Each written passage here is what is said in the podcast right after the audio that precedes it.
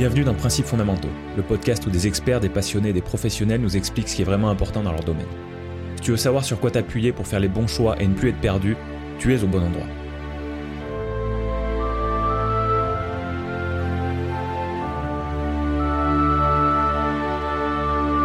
Bonjour chers auditeurs et bienvenue dans l'épisode 30 de Principes fondamentaux. Je suis Alexandre Penaud. Mon invité du jour est une fonceuse qui sait où elle va. Ou plus précisément, elle sait où elle doit aller pour découvrir où elle va, vers les autres. Dans cet épisode, nous parlons de networking, du réseautage pour les plus allergiques aux anglicismes, en tout cas du fait d'aller rencontrer d'autres personnes pour se constituer un réseau social. En parlant de réseau social, nous discutons assez en détail de celui où mon invité et moi nous sommes rencontrés, LinkedIn. Plus que la recherche d'emploi qui est souvent mise en avant lorsqu'on parle de networking, c'est la question de la quête de sens que mon experte met en avant. Le fait de savoir où aller en échangeant avec les personnes qu'on rencontre. Si tu aimes te faire de nouveaux amis, avoir des opportunités professionnelles et savoir où tu vas dans la vie, écoute ma discussion avec Julia Cantaraju. Julia, j'ai regardé à nouveau nos, premiers messages. Je me rappelais plus exactement comment on, comment on avait échangé les premières fois. Il semblerait que ce soit suite à un de tes posts sur LinkedIn euh, qui, qui, a dû m'interpeller et je t'ai contacté sur LinkedIn, je t'ai envoyé une invitation avec un, avec un message personnalisé. Puis on a commencé euh, un petit peu à échanger. Puis rapidement, on s'est dit, ça vaut le coup de faire un épisode de podcast euh, sur, sur, sur les, les idées, les valeurs que tu portes. Et euh, voilà, ça y est, on, y est. C'est en cours là tout de suite.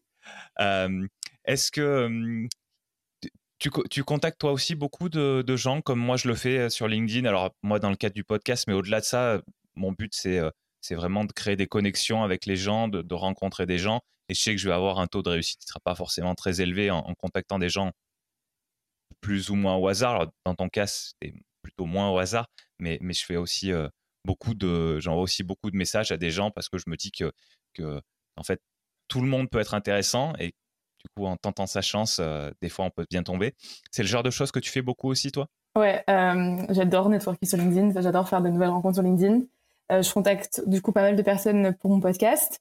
LinkedIn, c'est le principal canal par lequel je contacte les gens parce que je trouve que tu as un côté pro et à la fois tu peux facilement voir le vécu de la personne. C'est un outil c'est très facile, je trouve, de créer du lien parce que tu peux facilement voir les posts d'une personne, donc avoir déjà un point de vue sur ses opinions, tu peux facilement t'identifier à quelqu'un et savoir euh, sur un sujet très précis que vous allez bien vous entendre puisque vous êtes euh, en accord sur ce sujet.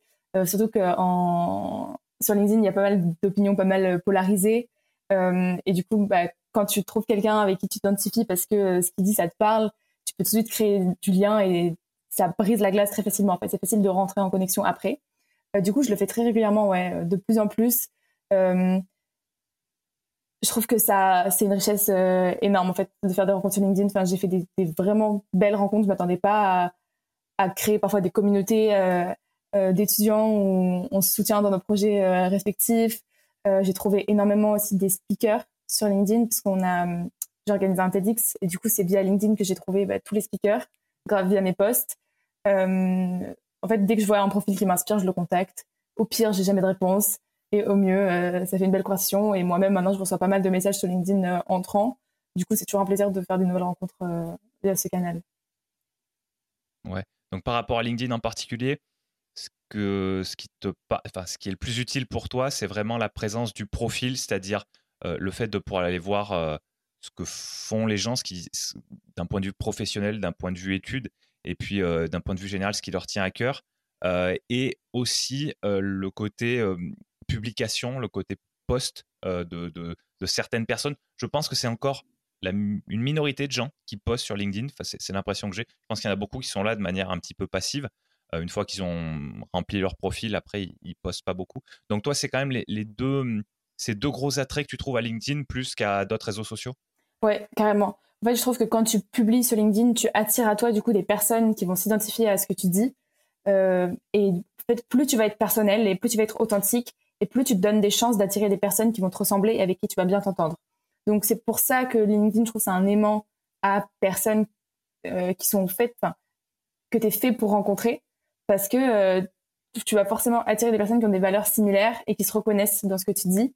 Et à l'inverse, euh, quand tu suis même quand tu suis et que tu n'es pas en mode créateur, tu peux facilement trouver des profils et les contacter. Tu peux facilement commenter un post et interagir avec cette personne, ça crée une proximité. Et euh, la messagerie de LinkedIn est, facile après. Tu peux facilement voir le parcours de la personne et t'identifier facilement là où un Instagram sera beaucoup plus superficiel puisque tu pourras pas enfin la personne te montre que ce qu'elle a envie de voir sur LinkedIn aussi mais tu vois sur LinkedIn tu as quand même un parcours je trouve euh, où c'est la seule plateforme où tu vois tout ce que la personne a fait comme ça euh, dans son milieu professionnel et il y a pas mal de personnes que j'ai contactées justement parce que le parcours sur LinkedIn me, me parlait ou m'intriguait tu vois par exemple quand tu vois une incohérence ou euh, ou quand tu vois des deux activités complètement différentes en parallèle tu dis que c'est une personne qui a plein d'intérêts différents. Tu peux voir aussi les activités de bénévolat. Et euh, en fait, pour toutes ces raisons, je trouve que sur LinkedIn, c'est vraiment facile de créer des rencontres. je te donne un exemple un peu plus concret. Là, au TEDx qu'on a organisé cette année, un des speakers, je l'ai trouvé sur LinkedIn. Et ce qui m'a marqué dans son profil, c'est que il était, est danseur à l'Opéra de Paris, et en même temps, il a créé une société de gestion de conseil en patrimoine. Et je trouvais ça complètement improbable. Et je me suis dit, euh, ce gars doit être incroyable parce qu'il a deux activités euh, aussi différentes. Il a un côté très financier, il a fait une école de commerce, en même temps il est à l'opéra. Mais en même temps, euh, il n'avait jamais publié de post sur LinkedIn, donc je ne savais pas plus. Mais juste, son profil m'a donné envie de le contacter parce que je me suis dit, tiens, je vais aller creuser. Et en plus, j'avais vu qu'il est chinois, donc il a grandi en Chine. Donc en fait, tu sais, tu commences à imaginer ce, qu'il y avait, ce que ça implique. Tu vois, ça reste dans l'imagination mais euh, au moins tu as des éléments factuels pour te dire que euh, euh, ce que cette personne a vécu, d'où elle vient, quel est son vécu. Et en fait, on s'est parlé et c'était une, une de mes plus belles rencontres puisque il a vraiment un parcours incroyable. Il a quitté la Chine quand il avait 14 ans pour rentrer à l'école de l'Opéra de Paris. Euh, il parlait pas français. c'était toute une galère pour lui d'arriver en France parce que on le prenait de haut. Quand il a dit qu'il voulait rentrer à l'opéra, on lui a dit qu'il n'y arriverait jamais au final, il a réussi. Mais une fois qu'il avait réalisé son rêve de rentrer à l'opéra, c'était encore très difficile parce qu'il arrivait en France où il connaissait personne, où il parlait pas la langue. Du coup, il devait aller à l'école en français, euh, faire des pièces de tête de Molière à l'école alors que lui, il n'avait jamais parlé un mot. Et du coup, il m'a raconté tout ça. Et euh, tu vois, c'est comme ça qu'on s'est rencontrés. Et c'est comme ça que je lui ai proposé de faire un TEDx. Donc, euh, petit exemple pour illustrer la force de LinkedIn. Ouais, ouais. Comment tu t'y prends spécifiquement pour, pour chercher des gens pour comment ça se passe? Est-ce que tu regardes ton flux et, quand il y, a un, un post qui te parle, tu regardes euh, qui, euh, euh, tu regardes le profil de la personne qui a posté. pour quelqu'un qui poste pas, comme, comme cette personne dont tu viens de parler, comment tu, comment tu vas la trouver? En gros, ma question c'est comment tu t'y prends dans les faits quand tu es sur LinkedIn? Qu'est-ce que tu fais mmh, mmh. quand tu es sur LinkedIn? Je pense que ça a beaucoup évolué entre quand j'ai commencé sur LinkedIn et maintenant. Du coup, je commence peut-être sur comment j'ai démarré, parce que je pense que si quelqu'un ne crée pas de contenu, c'est plus pertinent euh, de commencer par là. Donc, quand j'ai démarré sur LinkedIn, euh, j'allais faire des recherches vraiment en fonction de mes centres d'intérêt. Donc, moi, par exemple, j'étais très intéressée, par exemple, pour travailler chez Arte. C'était pas forcément dans une démarche de faire des rencontres, c'était peut-être plus dans une démarche professionnelle de qu'est-ce que je veux faire dans la vie. Euh, du coup, je commence à, envoyer des messages aux gens qui sont sur Arte ou ajouter des gens qui sont sur Arte, voir qui, qui travaille chez Arte et a fait mon école de commerce, ou alors qui est dans d'autres boîtes euh, qui m'intéressent et qui ont fait la même école de commerce que moi. Enfin, j'essayais de rentrer en contact avec des gens. Euh, j'essayais de contacter aussi des alumni de mon école justement pour voir bah, qu'est-ce que je peux faire après, parce que LinkedIn, j'y suis arrivée vraiment dans une phase de gros questionnement professionnel où je m'étais dit qu'est-ce que je veux faire? Et je l'utilisais comme une plateforme d'orientation presque, tu vois, où je me disais je vais rencontrer des gens là-dessus et ça va m'aider à me projeter, ça va me donner des conseils euh, ça va m'ouvrir un peu l'esprit sur tous les nouveaux métiers qui existent. Parce que quand je suis arrivée en école de commerce, il n'y avait pas beaucoup d'idées de ce que j'allais faire après. Et euh, au fur et à mesure, j'ai ajouté du coup des connexions. J'ai rajouté des connexions. Et après, j'ai découvert les créateurs. Je ne sais pas trop à quel moment ça arrivait. Mais euh, progressivement, j'ai commencé à suivre des personnes sur LinkedIn qui, elles, publiaient du contenu. Et j'ai mis beaucoup de temps avant d'en créer moi-même. Tu vois, euh, d'abord, c'était assez suivi. Euh, je voyais les personnes, euh, soit les étudiants qui publiaient juste leur CV et je les ajoutais. Tu sais, juste les étudiants de mon école de commerce qui publiaient euh, en mode classique, pas de la création plus personnelle comme on voit maintenant. Du coup, j'essayais d'élargir ma base. Et en fait, déjà, plus tu élargis ta base et plus on te montre un contenu varié. Donc, plus tu as, je trouve, de profils différents qui te montrent et plus toi, tu peux ouvrir ton esprit à un, un cercle plus large que les gens qui ont fait la même chose que toi. Parce qu'en fait, là où c'est intéressant LinkedIn, c'est de rencontrer des gens qui sont très différents que toi. Si tu te confines à ton école de commerce, ça n'a pas d'intérêt. Et au fur et à mesure, j'ai commencé à suivre des entrepreneurs. Euh, J'adorais les suivre sur LinkedIn. Par exemple, il y avait Justine Hutto que je suivais. Il y avait Maude Caillot qui a fondé euh, Gringot que je suivais et qui publie régulièrement. Et là où ça a été un tournant, je pense, c'est quand j'ai créé mon podcast il y a un an et demi. J'ai commencé à moi publier sur LinkedIn pour du coup communiquer sur mon podcast. Et euh, là, la différence, c'est que tu as des gens qui viennent du coup euh, que tu ne connais pas, qui viennent voir, qui voient tes publications, parce que l'algorithme de LinkedIn te montre à plusieurs personnes. Et du coup, des personnes qui commencent à me contacter, euh, moi qui étais du coup beaucoup plus proactive aussi sur la plateforme, puisque bah, j'étais passée du côté des créateurs, ça c'était il y a un an et demi, donc j'étais une petite créatrice, j'avais trop peur de poster à l'époque. Mais en fait, je pense qu'il y avait toujours ce double aspect, il y avait toujours ce côté, moi je cherche des profils, et à la fois des gens commencent à me contacter ou euh, j'ai des demandes d'ajout. Et je, suis en train de réfléchir à qu'est-ce que je faisais concrètement. Bah, déjà, je pense que le réflexe à avoir, c'est quand il y a quelque chose, quand il y a quelqu'un qui t'inspire ou quand il y a quelque chose, quelqu'un qui dit quelque chose qui t'intéresse, ne pas se contenter de mettre un like. Parce que quand tu mets un like, tu vas, en fait, la personne ne saura pas que tu existes, tu vois, parce que le, parce que ça va t'ajouter à, à la masse qui, qui a déjà. Et il faut, vraiment faire l'effort de créer une interaction. Donc, euh, soit de commenter, soit idéalement d'aller lui parler par message privé en lui disant vraiment en quoi ce poste t'a plu, en quoi tu t'es reconnu, qu'est-ce que ça t'a apporté, enfin contribué euh, à la réflexion et engager une discussion. Et c'est comme ça que tu fais naître vraiment quelque chose. Ensuite, pour chercher des profils, je pense que si je devais conclure, le vraiment conseil principal, c'est au début, ciblé par euh, des personnes qui sont dans les sphères que toi tu, tu cibles. Donc euh, moi j'avais contacté par exemple un employé de start-up qui était euh, qui était étudiant en école de commerce également et du coup on était tous les deux commerciaux. lui était en stage dans une boîte et moi j'étais aussi en stage dans une boîte et quand on s'est contacté j'avais envie de lui parler parce qu'en fait, on avait un vécu commun, tu vois, on avait des expériences similaires. Et en même temps, moi, je travaillais dans une boîte de conseil beaucoup plus, euh, euh, enfin, dans un milieu où je me voyais pas forcément dans le futur, parce que c'était du conseil en, optimisation fiscale. Et lui, il travaillait dans une start-up pour l'éducation. Et j'étais super curieuse, tu vois, de, comparer les deux et essayer de me projeter sur euh, qu'est-ce que lui il fait, est-ce que ça me plairait ou pas.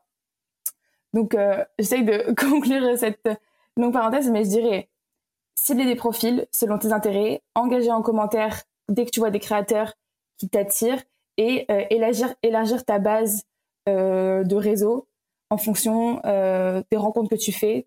Tu vois, donc quand tu rencontres des gens dans la, dans la vie réelle, les ajouter sur LinkedIn après et entretenir le lien virtuel. Et ensuite, le fait de les ajouter sur LinkedIn, tu vas accroître ton réseau et voir d'autres personnes qui étaient connectées à ces personnes que tu rencontres et tu vas peu à peu t'ouvrir à des profils de plus en plus différents et plus tu auras de différences et de variétés et plus tu vas t'enrichir. Bien, super, super. Du coup, ta, démarche, une fois que tu as repéré quelqu'un qui t'intéresse, donc tu dis, tu, si c'est quelqu'un qui crée du contenu, tu vas commenter un de ses posts. Mm-hmm. C'est ce qui a l'air de ressortir. Tu commentes un de ses posts pour, euh, pour commencer à interagir avec la personne. Euh, qu'est-ce que tu fais ensuite et ou qu'est-ce que tu fais si tu vois un profil d'une personne qui, qui ne publie pas spécialement et donc tu n'as rien à commenter? Ok. Du coup, si je vois, si je commente le profil d'une personne, ce que je fais ensuite, c'est que soit j'ai envie d'aller plus loin avec cette personne et du coup, je l'ajoute avec une demande de connexion privée, comme tu avais fait, une demande de connexion personnalisée. Donc là, il y a beaucoup de personnes du coup qui cliquent simplement sur se connecter, mais en fait, c'est pareil que faire juste un like. En fait, quand tu quand, quand tu juste fais une demande de connexion sans préciser l'objet de ta demande ou qu'est-ce qui t'a amené sur le poste, c'est ultra passif parce que du coup, la, personne va sûrement t'accepter, mais elle va t'oublier. Pareil, et tu n'auras pas créé l'échange. moi, ce que je conseille toujours, c'est de personnaliser l'invitation. Et une fois que tu as personnalisé l'invitation, créer une discussion en partant de ce premier sujet-là, du post que tu as commenté, et ensuite euh, en, continuant. Après, ça m'arrive parfois de commenter des posts et de pas avoir envie d'aller plus loin avec la personne, juste euh, de participer euh, à la conversation parce que j'ai un, truc à ajouter, un élément, ou juste parfois je trouve qu'il y a des, contenus qui sont géniaux sur LinkedIn et du coup j'ai juste envie de soutenir. Et quand. Alors ta deuxième question c'était? Et ouais, non, et, et, si s'il crée pas de contenu et que du coup tu peux pas commenter quoi que ce soit, mm. donc tu, tu, tu, fais pareil, tu les ajoutes, tu les ajoutes directement en, en, ajoutant justement une note au moment de la connexion, ça. qui est un, qui est un, message que tu peux personnaliser, que tu que tu crées en fait. Donc autant le créer de manière aussi personnalisée que possible pour que ça attire l'œil de, la personne, mais en gardant en tête que ce premier message-là, avant que la personne ait accepté ta demande de connexion, il est limité à 300 caractères et donc il faut, euh, il, faut être assez euh, stratégique pour euh, faire passer un message en très peu de mots. Carrément, ouais, il faut dire en deux phrases pourquoi tu as envie de te connecter à la personne et, et ensuite espérer qu'elle te réponde pour pouvoir parler plus, plus, longuement. Mais c'est vrai que bien travailler le message, c'est important pour pour pas être trop basique et donner envie j'ai l'impression que beaucoup de gens sur LinkedIn se disent ajouter des gens sur LinkedIn, c'est des gens que je connais déjà, c'est des anciens collègues ou c'est des collègues actuels ou c'est des gens de, euh, avec qui j'étais, euh, je faisais mes études. et toi, ce qui semble ressortir, moi c'est mon avis, donc on, verra si, si j'ai bien lu, euh, si j'ai bien décrypté ce que, tu, ce que tu viens de nous expliquer, c'est justement d'ajouter des gens que tu connais pas encore. Ouais, euh, je trouve que c'est très bien dans un premier temps d'ajouter des gens que tu connais parce qu'en fait quand tu démarres euh, ça te crée un, premier socle tu vois c'est ton cercle proche. En fait LinkedIn appelle ça le premier niveau de relation. Moi là où je trouve plus intéressant c'est justement d'aller chercher le deuxième et troisième les personnes qui sont hors de ton réseau. Euh, et c'est marrant tu vois parce que quand on est petit on nous apprend faut pas parler aux inconnus bah c'est complètement l'inverse. C'est va parler aux inconnus puisque en fait le seul truc c'est que pas tout le monde sera dans la démarche de rencontrer des gens comme ça sur LinkedIn. Il y a des gens ils sont en mode mais je ne te connais pas pourquoi tu viens me parler? Mais en fait euh, plus je publie et plus j'attire des gens qui sont comme moi et qui ont aucun problème avec le fait de de faire des rencontres euh, qui sont très à l'aise avec le côté euh, réseau et qui sont dans la démarche d'être proactifs sur le réseau et de faire des nouvelles rencontres et d'échanger publiquement toujours dans cette logique de parler des personnes que tu connais pas je pense que tu, reçois beaucoup aussi de vent, tu vois. Euh, moi, surtout qu'au début où je créais sur euh, LinkedIn, où j'envoyais des messages, il y a des personnes qui m'ont jamais répondu. Je pense que c'est important de le dire parce qu'en fait, quand tu es dans une démarche de réseau, euh, tu as plusieurs phases. Et après, maintenant, j'ai presque un taux de... Enfin non, je dirais pas que j'ai un taux de réponse de 100% parce que je m'amuse aussi à contacter des personnes qui sont hors de mes sphères et je me dis, bah, peut-être qu'elles me répondront, peut-être qu'elles me répondront jamais. Tu vois, par exemple, la, dernière fois, j'ai contacté Mathieu Dardalion, qui est le fondateur de Ticket for Change. Euh, il a fait un TEDx très connu. Euh, il a publié un livre qui oui, il a publié un manifeste qui s'appelle Ticket for Change, justement. Euh, et ben, lui, il m'a jamais répondu parce que je pense qu'il a des centaines et des centaines de connexions, de messages tout. Et c'est pas grave, en fait. Je pense que aussi, quand tu contactes des gens comme ça dans la démarche, c'est une tentative, en fait. Tu dis, je, mise quelque chose, tu tentes. Si ça marche pas, c'est pas grave. Et, il faut juste continuer à, envoyer, changer aussi de profil, tu vois, ne pas contacter que des personnes. Enfin, c'est sûr que si tu contactes des personnes un peu inaccessibles ou alors peut-être dans des grosses boîtes plus corporate qui sont pas du tout dans la logique, tu n'as peut-être pas beaucoup de chance. Tandis que plus tu contactes des indépendants, des freelances, des gens qui sont actifs, tu peux voir facilement si la personne est active ou pas en fonction euh, de ses likes récents. Tu peux aller voir son profil, les derniers posts qu'elle a likés, et si c'est tout récent, ça veut dire que la personne est régulièrement sur le réseau. Ouais, faut aller dans, dans l'onglet activité, je crois, une fois que tu es sur le profil. Et, et, tu, vois, tu vois non seulement les posts des gens, mais tu vois aussi les posts d'autres personnes sur lesquelles ils ont interagi. Donc c'est ça que tu, tu, regardes et tu te rends compte si euh, la dernière fois qu'ils ont interagi avec un post, si c'était il, y a, il y a deux jours, il y a une semaine, il y a un mois ou il y a un an, ça sera pas pareil et tu n'auras pas les mêmes chances que la personne te réponde parce qu'elle sera peut-être même pas du tout là en fait. Exactement. D'un point de vue global, euh, notre, euh, bah, ceux qui sont en train d'écouter ou de, ou de nous regarder le savent déjà. Le, sujet central de cet épisode, c'est le networking au service de la quête de sens. Mm. Donc, euh, networking, bon, c'est le terme, c'est le terme anglais. le réseautage, c'est peut-être un petit peu moche, mais, mais c'est le, je pense que c'est l'équivalent. Donc là, on est parti bille en tête sur le réseau social LinkedIn parce que c'est comme ça qu'on s'est rencontrés et parce que c'est un, outil qui semble beaucoup, beaucoup de parler, qui me parle beaucoup à moi aussi d'ailleurs. mais peut-être qu'on peut, cadrer le sujet là maintenant en, en, me disant, il faudrait, que tu m'expliques un petit peu ce, ce qui, t'attire dans ce, dans, ce, dans, ce domaine, on va dire, du networking, dans cette activité de, networking, de rencontrer des gens. qu'est-ce qui t'a qu'est-ce qui t'a vraiment mis le pied à l'étrier de ça Est-ce que, est que, est -ce que naturellement tu vas voir les gens Est-ce que naturellement tu aimes créer des contacts Est-ce que c'est quelque chose qui est venu plus récemment et que tu as développé Voilà, parle-nous un petit peu de ta relation avec le networking et puis un peu plus tard, on parlera de, de, l'objectif plus, global euh, qui, comme tu le dis, est la quête de sens. Mhm. Ok, bah avec grand plaisir. Alors, je dirais que le networking, ma relation, c'est ma, ma sœur, par exemple, elle m'a beaucoup inspirée sur ce sujet parce que elle, elle est ultra sociale. Et quand on était, euh, euh, par exemple, dans le bus, elle se mettait à parler facilement aux gens. en fait, elle cherchait, je sais pas s'il y avait un chien ou s'il y avait un bébé, elle se mettait à parler aux gens. Et en fait, en cinq minutes, elle se mettait à raconter sa vie aux gens. Et au début, ça m'agaçait un peu parce que je me suis dit, mais pourquoi elle parle tout le temps aux inconnus comme ça? Et, euh, et maintenant, je comprends que je suis pareil qu'elle, fondamentalement, que j'adore faire ça moi aussi. Et euh, non seulement, du coup, elle, euh, elle, elle parlait facilement aux gens, mais quand je lui parlais de mes activités, elle me dit tout le temps, ah, mais si tu fais ça, j'ai un ami qui a, qui a Berlin qui fait ça, ou ah, mais je peux te mettre en relation avec telle personne qui fait ça, ou ah tiens, euh, ma copine euh, de Pologne, elle fait ça. Et en fait, c'était des gens qui avaient des profils qui n'ont absolument rien à voir. Du coup, ça me faisait beaucoup rire. Je me suis dit, mais comment elle reconnaît autant de gens? Je trouve ça très drôle.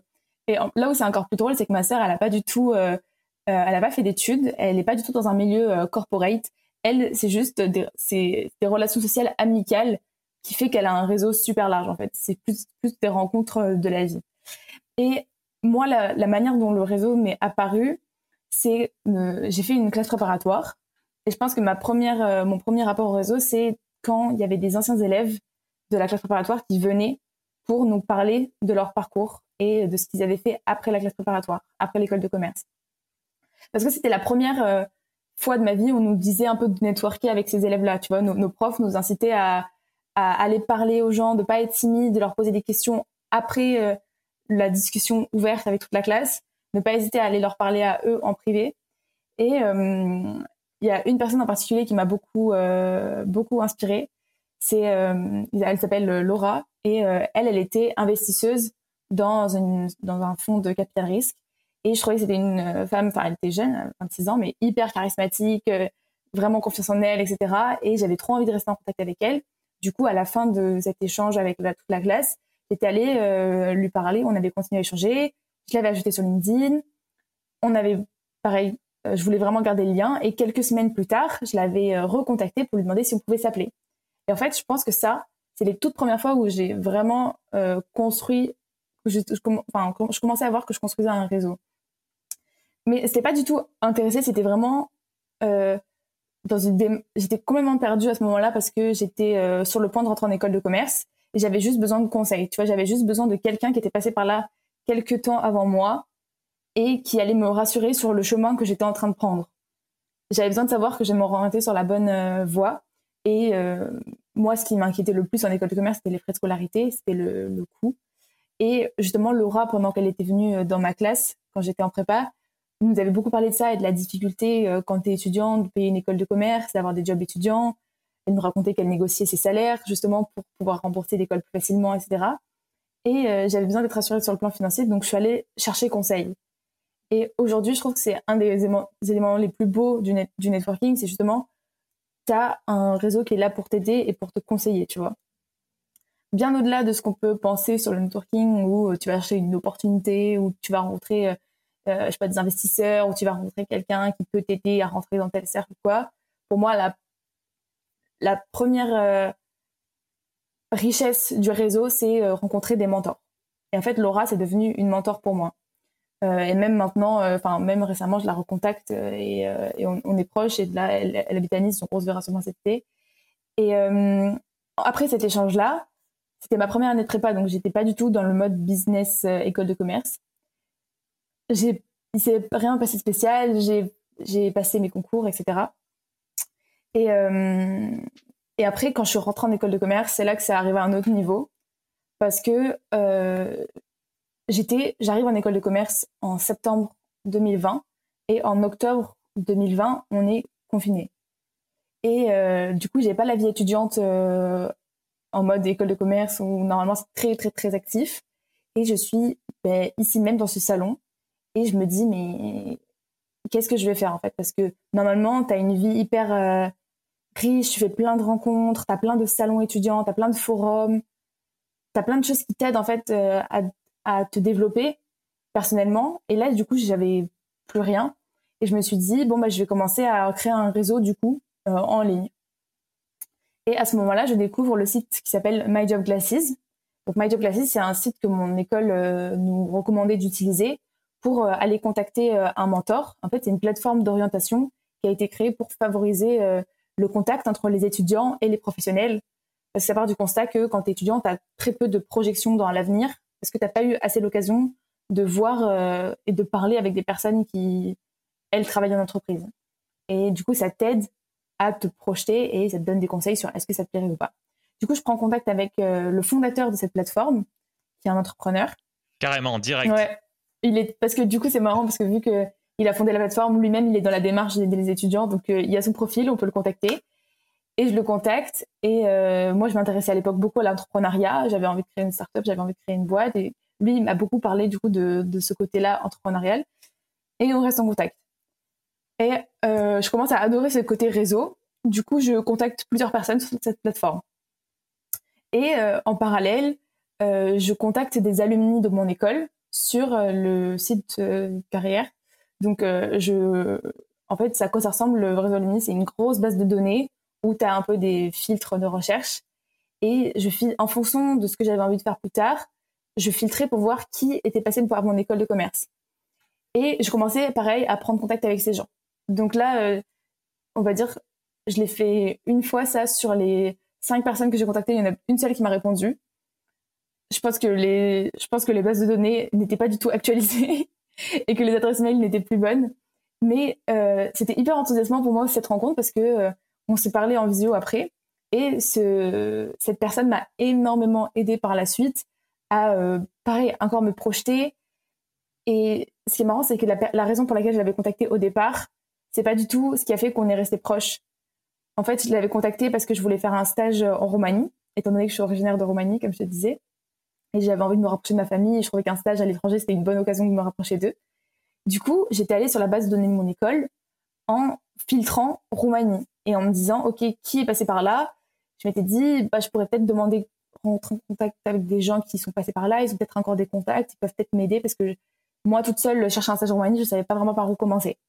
Et il se trouve que pendant qu'on fait cette visio avec Lucas, qui est le garçon en question, je vois sur LinkedIn son parcours, comme je te disais au tout début, j'adore euh, voir ce que les gens ont fait avant. Et je vois que euh, il est parti en échange en Estonie. Et je me suis dit, tiens, c'est peu banal. Du coup, je lui pose quelques questions euh, à propos de l'Estonie. Est-ce que ça lui a plu? Et la raison pour laquelle je le posais, c'est qu'avec une amie, on était en pleine réflexion sur là où on voulait partir en année d'Erasmus. Et, et on avait vu l'Estonie et on trouvait ça super drôle de partir en Estonie. On s'est dit, mais qui part en Estonie? Du coup, quand j'ai l'occasion de lui parler en vrai, je lui demande, alors l'Estonie? Mais ça arrive en toute fin de conversation. Et en fait, ça devait arriver en fin de conversation et ça fait une heure d'échange en plus parce que euh, euh, il a adoré son échange là-bas et, euh, et c'est lui qui m'a donné envie de partir en Estonie. Et du coup, finalement, un an après, je suis partie. Et entre temps, j'ai laissé tomber le projet de stage en Roumanie. Je suis allée vers d'autres choses. Mais tu vois, c'est un autre exemple de comment j'ai développé mon réseau avec le, le réseau Alumni. Et troisième élément qui était hyper fondateur, c'est euh, toujours dans cette période de confinement où je suis vraiment perdue et où surtout j'ai peur. En fait, euh, vu que moi j'avais pas de réseau forcément familial, tu sais, en école de commerce, il y a beaucoup de personnes qui ont déjà un réseau parce que leurs parents ont déjà fait des écoles de commerce ou parce que euh, voilà ils ont des contacts. Ils ont peut-être plus de facilité à trouver leur premier stage. Moi, j'avais beaucoup de peur liée au fait que je ne savais pas qui contacter si vraiment je trouvais rien. Donc, j'essayais de me renseigner et j'essayais de créer un réseau pour euh, moi-même créer ce réseau que je n'avais pas à l'origine. Et je découvre sur les réseaux sociaux un site qui s'appelle Article 1 et qui fait en fait du matching entre des mentors et des étudiants. Euh, et je me suis dit, ok, c'est génial. J'avais vu une fille qui avait trouvé son stage grâce à sa mentor. je me suis dit, bon, j'ai rien à perdre, je m'inscris. Et sur ce site, euh, j'ai été mise en relation avec une mentor juste géniale. Et au départ, je l'avais contacté parce que j'avais envie d'entreprendre et j'avais j'avais aussi envie de quelqu'un qui puisse me conseiller ou qui puisse m'accompagner, me rassurer. Et, et Audrey, ma mentor, avait créé son cabinet de conseil avec quelques associés des années auparavant. Donc, elle avait un vrai côté ancré dans l'entrepreneuriat. Et pareil qu'avec Lucas, en fait, je l'avais contacté pour quelque chose que j'avais en tête. Et au final, la relation m'a apporté quelque chose de totalement différent, mais beaucoup plus important. Parce que Audrey, c'était une femme euh, qui avait vraiment confiance en elle, euh, qui avait qui était euh, une commerciale, enfin une directrice commerciale, donc beaucoup d'assurance vis-à-vis des clients. Elle avait négocié des gros contrats. elle était toujours, elle était dans un milieu très très masculin aussi. C'était une femme, tu vois, je l'ai vu faire des réunions seule, enfin la seule femme devant 20, 20 hommes et toujours pleine d'assurance, pleine d'audace. En fait, c'est ce, cette attitude plutôt qui m'a énormément inspirée et qui m'a énormément donné confiance en moi.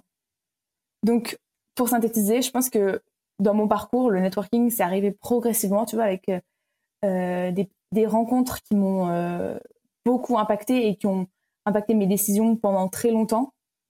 Et je me suis rendu compte de la puissance d'avoir des personnes qui te conseillent, qui ont plus d'expérience que toi et qui vont te permettre de faire les bonnes décisions.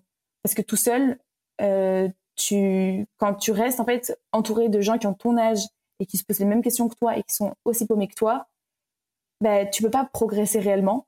Tandis que là, le fait de m'entourer de personnes qui avaient beaucoup plus de recul, qui avaient vécu beaucoup plus de choses, entrepris, fait des erreurs et qui me conseillaient et qui me partageaient ça, ça m'a, ça m'a permis, je pense, de me comprendre beaucoup mieux, me connaître beaucoup mieux et d'éliminer très vite les choses qui n'étaient pas faites pour moi. Et du coup, j'en arrive progressivement à la quête de sens. C'est que au départ, je l'ai rencontré parce que j'avais peur juste de pas trouver un stage ou de pas trouver quelque chose. Et finalement, ces personnes m'ont donné confiance et m'ont permis de me connaître pour savoir vers quoi j'avais vraiment envie d'aller et vers quoi j'allais être épanouie. Donc, je pense que je crois pas qu'on peut se connaître vraiment dans l'introspection et dans le. Il y a des gens qui disent euh, apprends à te connaître seul, euh, cherche en toi les réponses. Moi, j'y crois pas parce que je suis une personne très extravertie et j'ai besoin euh, de cet échange-là. Et je pense qu'on se construit à travers l'autre. Je pense qu'on se construit dans la relation à l'autre et que l'autre nous aide à mieux nous connaître et à mieux nous comprendre. Et je pense que le networking, c'est euh, un exemple parfait euh, de ça. Et c'est en ça que ça nous aide à créer du sens dans nos projets et à trouver du sens dans nos projets. Bon, super. Super. J'ai un ou deux points sur lesquels je veux rebondir tu, tiens, si on en revient sur LinkedIn et, et, sur ta base de données alumni, où tu m'as dit j'ai une personne sur cinq qui m'a répondu. Alors cinq, c'est pas c'est pas un pool statistique énorme, mais bon, un sur cinq, on peut se dire c'est c'est pas un très très bon rendement. Mmh. Est-ce que tu penserais aujourd'hui, ou est-ce que tu as pensé déjà à l'époque et que tu l'as fait ou que tu l'as pas fait, je sais pas. si la base de données n'est pas très à jour, un truc qui change pas, c'est les noms des gens en général. Enfin, si ça peut changer, euh, si ça peut changer, mais, euh, mais, mais c'est peut-être ce qui change euh, le moins vite par rapport à une adresse email. Est-ce que tu, est-ce que tu aurais pu prendre les noms de ces personnes-là, les rentrer sur le moteur de recherche LinkedIn et essayer de les contacter par LinkedIn en espérant qu'ils soient plus plus connectés à leur LinkedIn qu'à leur adresse mail de quand ils étaient étudiants. Ah, mais c'est ce que j'avais fait en fait. Euh, parce que je suis une grosse stalkeuse aussi, j'avais pas précisé, mais euh, mais j'avais pris, je les avais contactés sur tous les réseaux sociaux que j'avais trouvés, tu vois. Donc j'avais pris le nom, j'étais allée sur Facebook, j'étais allée sur LinkedIn, j'étais allée sur euh, tout ce que j'ai trouvé, et ben je crois que j'avais, franchement, j'avais envoyé un message sur Facebook, et maintenant je me dis mais qu'est-ce que tu faisais? Mais mais même sur Facebook, j'avais jamais eu de réponse, et sur LinkedIn non plus. Enfin, je c'était un profil qui était pas du tout actif, donc j'avais tenté, mais ça n'a pas marché. D'accord. Donc, donc c'est plutôt par rapport à la personne, a priori, que tu n'as pas réussi à les contacter que par rapport à la base de données qui n'était pas super à jour. Ouais, en vrai, la base de données, je pense que c'est normal qu'ils ne puissent pas l'actualiser. Mais c'est vrai que c'est à nous, après, d'être proactifs et de se dire, euh, je vais aller chercher le bon contact récent. Ouais. Tu, as peur des fois de, trop en faire, de faire peur aux gens, de justement qu'ils aient l'impression d'être un petit peu euh, stockés, comme tu disais tout à l'heure? Euh, Non. Non, je pense pas. Enfin, faudrait peut-être ramener un exemple euh, concret, mais je pense que c'est assez spontané finalement les rencontres que je fais, surtout, de, plus en plus spontané. La, fois où peut-être je stalkais des gens, c'était quand je cherchais des speakers pour le TEDx, où là j'étais vraiment en mode recherche, je cherche des gens inspirants, donc euh, je vais voir des profils, etc.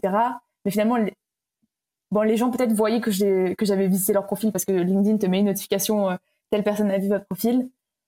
Mais sinon, non, je, je crois pas, je crois même avoir vu cette peur-là parce que euh, je pense qu'il y a quelque chose de très authentique aussi dans la démarche et très sincère. et que tu as vraiment envie de parler à cette personne. Donc, je pense pas en être encore à un stade cringe, mais, mais voilà. D'accord, non, mais c'est intéressant parce que c'est une peur que pas mal de gens peuvent avoir, à mon avis. c'est pour ça que je voulais voir avec toi si, si c'est quelque chose qui te traversait l'esprit ou si au contraire tu étais plutôt une fonceuse et, et que et que c'est pas ce genre de truc qui te qui, t'arrête quoi. tu sais, j'ai beaucoup de peur aussi dans le dans la démarche réseau parce que bah personne n'a envie d'être rejeté en fait, ça fait jamais plaisir et, et surtout parfois quand quelqu'un ne te répond pas, tu le prends personnellement parce que tu as l'impression que c'est à toi qu'elle dit non, alors en fait c'est juste à, ta proposition qu'elle dit non. C'est une différence hyper importante euh, que j'ai appris quand j'étais commerciale parce que bah, je me prenais des noms euh, à longueur de journée, j'appelais des gens au téléphone, je les démarchais, ils me disaient non, non, je suis pas intéressée, arrêtez de me rappeler. Et c'était pas à moi qui disais non, c'était à l'offre. Donc pareil pour un message en fait, on te dit jamais non à toi, il faut apprendre à se détacher de ça. Il faut se dire que les personnes que tu contactes sont peut-être très sollicitées, faut se dire que peut-être qu'elles utilisent jamais LinkedIn, peut-être qu'elles sont pas du tout habituées à prendre contact avec les inconnus, donc euh, ça leur paraît pas naturel. Euh, mais je pense que tu as beaucoup de peur. En fait, le networking te ramène à beaucoup de peur, surtout quand tu le fais en physique. Parce qu'à la limite, quand tu le fais en virtuel, euh, si tu vas contacter quelqu'un et que tu n'as pas de réponse, c'est pas très grave. Mais quand tu dois aller contacter à la, personne en vrai et aller lui parler, euh, je sais pas, à un événement, à une soirée où t'es, ça fait encore plus peur de foncer parce que c'est hyper intimidant, tu sais pas par où commencer ça se voit sur ton ton état physique se voit, alors qu'en ligne personne ne le voit. Euh, donc c'est peut-être plus ça qui est stressant en fait. D'accord. Ok. Euh, un point qui me semble euh, absolument fondamental, alors justement je veux ton avis dessus, c'est par rapport à l'état d'esprit dans lequel tu abordes et les gens abordent le networking, dans l'état d'esprit dans lequel les gens vont vers d'autres personnes. Mm, mm. Et je, moi, je vois deux grosses, euh, comment dire, deux, gros, deux grosses façons d'aborder les choses. Soit aller vers les gens parce qu'on a quelque chose à gagner euh, de manière directe, donc euh, arriver avec un, un objectif un petit peu calculé, en étant un petit peu intéressé vraiment par, par quelque chose de spécifique. Et puis, une approche plus plus désintéressée globalement. Alors, on n'est pas complètement désintéressé parce que sinon, ça servirait à rien, on le ferait pas. Mais mais sans objectif très spécifique, sans rien à vendre, sans, sans rien de très spécifique à gagner. Euh, voilà. Et je voulais avoir un petit peu ton avis sur cette question de l'état d'esprit avec lequel on abordait les gens euh, avec qui euh, on voulait qu'on voulait rencontrer, avec qui on voulait réseauter. Ouais, bah, je suis totalement d'accord. Je pense que vraiment il y a, y a ces deux mindset là, et je pense que quand tu commences, l'erreur que beaucoup beaucoup de gens vont faire du coup, c'est d'être dans la première catégorie, c'est-à-dire de contacter avec un état d'esprit intéressé. Euh, à la fois peut-être parce que, en tout cas, je parle pour mon expérience, vu que je rentrais dans mon milieu professionnel et que je rentrais dans la vie professionnelle, j'avais plein de peur. J'avais tellement peur de ne pas trouver quelque chose que j'avais envie qu'on m'aide ou j'avais envie d'aller vers les gens pour, trouver de l'aide.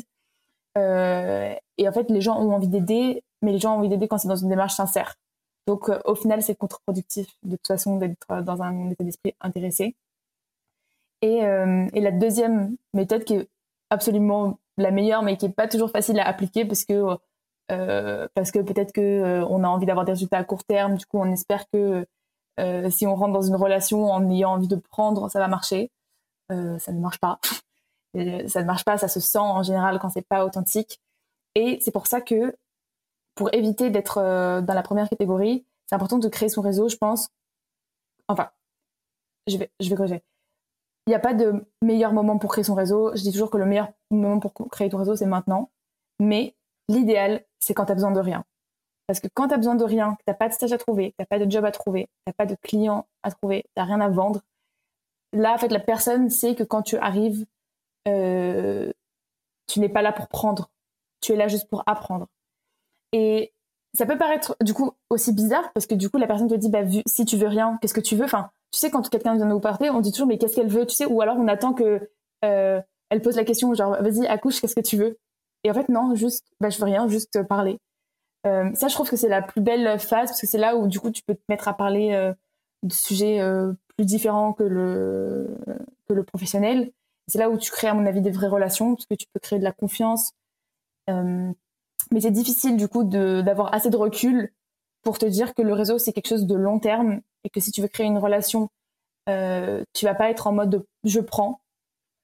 Et d'ailleurs, moi, un truc que j'adore me dire, c'est que au lieu de, de dire qu'est-ce que je peux prendre de cette personne, toujours te dire qu'est-ce que je peux apporter à cette personne. Et ça, je dis pas que j'arrive tout le temps à le faire, c'est pas vrai, mais j'essaye de plus en plus de me mettre dans ce mode-là, dès que j'ai des projets ou dès que je fais des nouvelles relations, je, je dis dis-moi comment je peux t'aider. Parce que tu sais pas en fait de quoi cette personne a besoin, et peut-être que ce dont elle a besoin, toi, c'est facile d'accès pour toi. Peut-être que tu peux lui apporter. Peut-être que c'est juste, euh, peut-être qu'elle a juste besoin de soutien. Peut-être qu'elle a besoin de plus de visibilité, donc tu peux faire un post pour parler de son projet. Peut-être qu'elle a besoin d'être mise en relation, et peut-être que toi, tu connais quelqu'un qui peut l'aider. Donc proposer de la. Ils le savent souvent les gens à qui tu poses ces questions-là?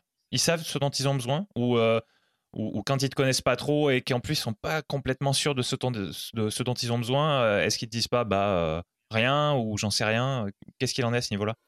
Alors, moi, la fois où je l'ai fait, par exemple, euh, je parlais à une entrepreneur et je lui disais, bah, si tu as besoin de quelque chose, n'hésite pas à me dire. Et elle, elle cherchait des clients.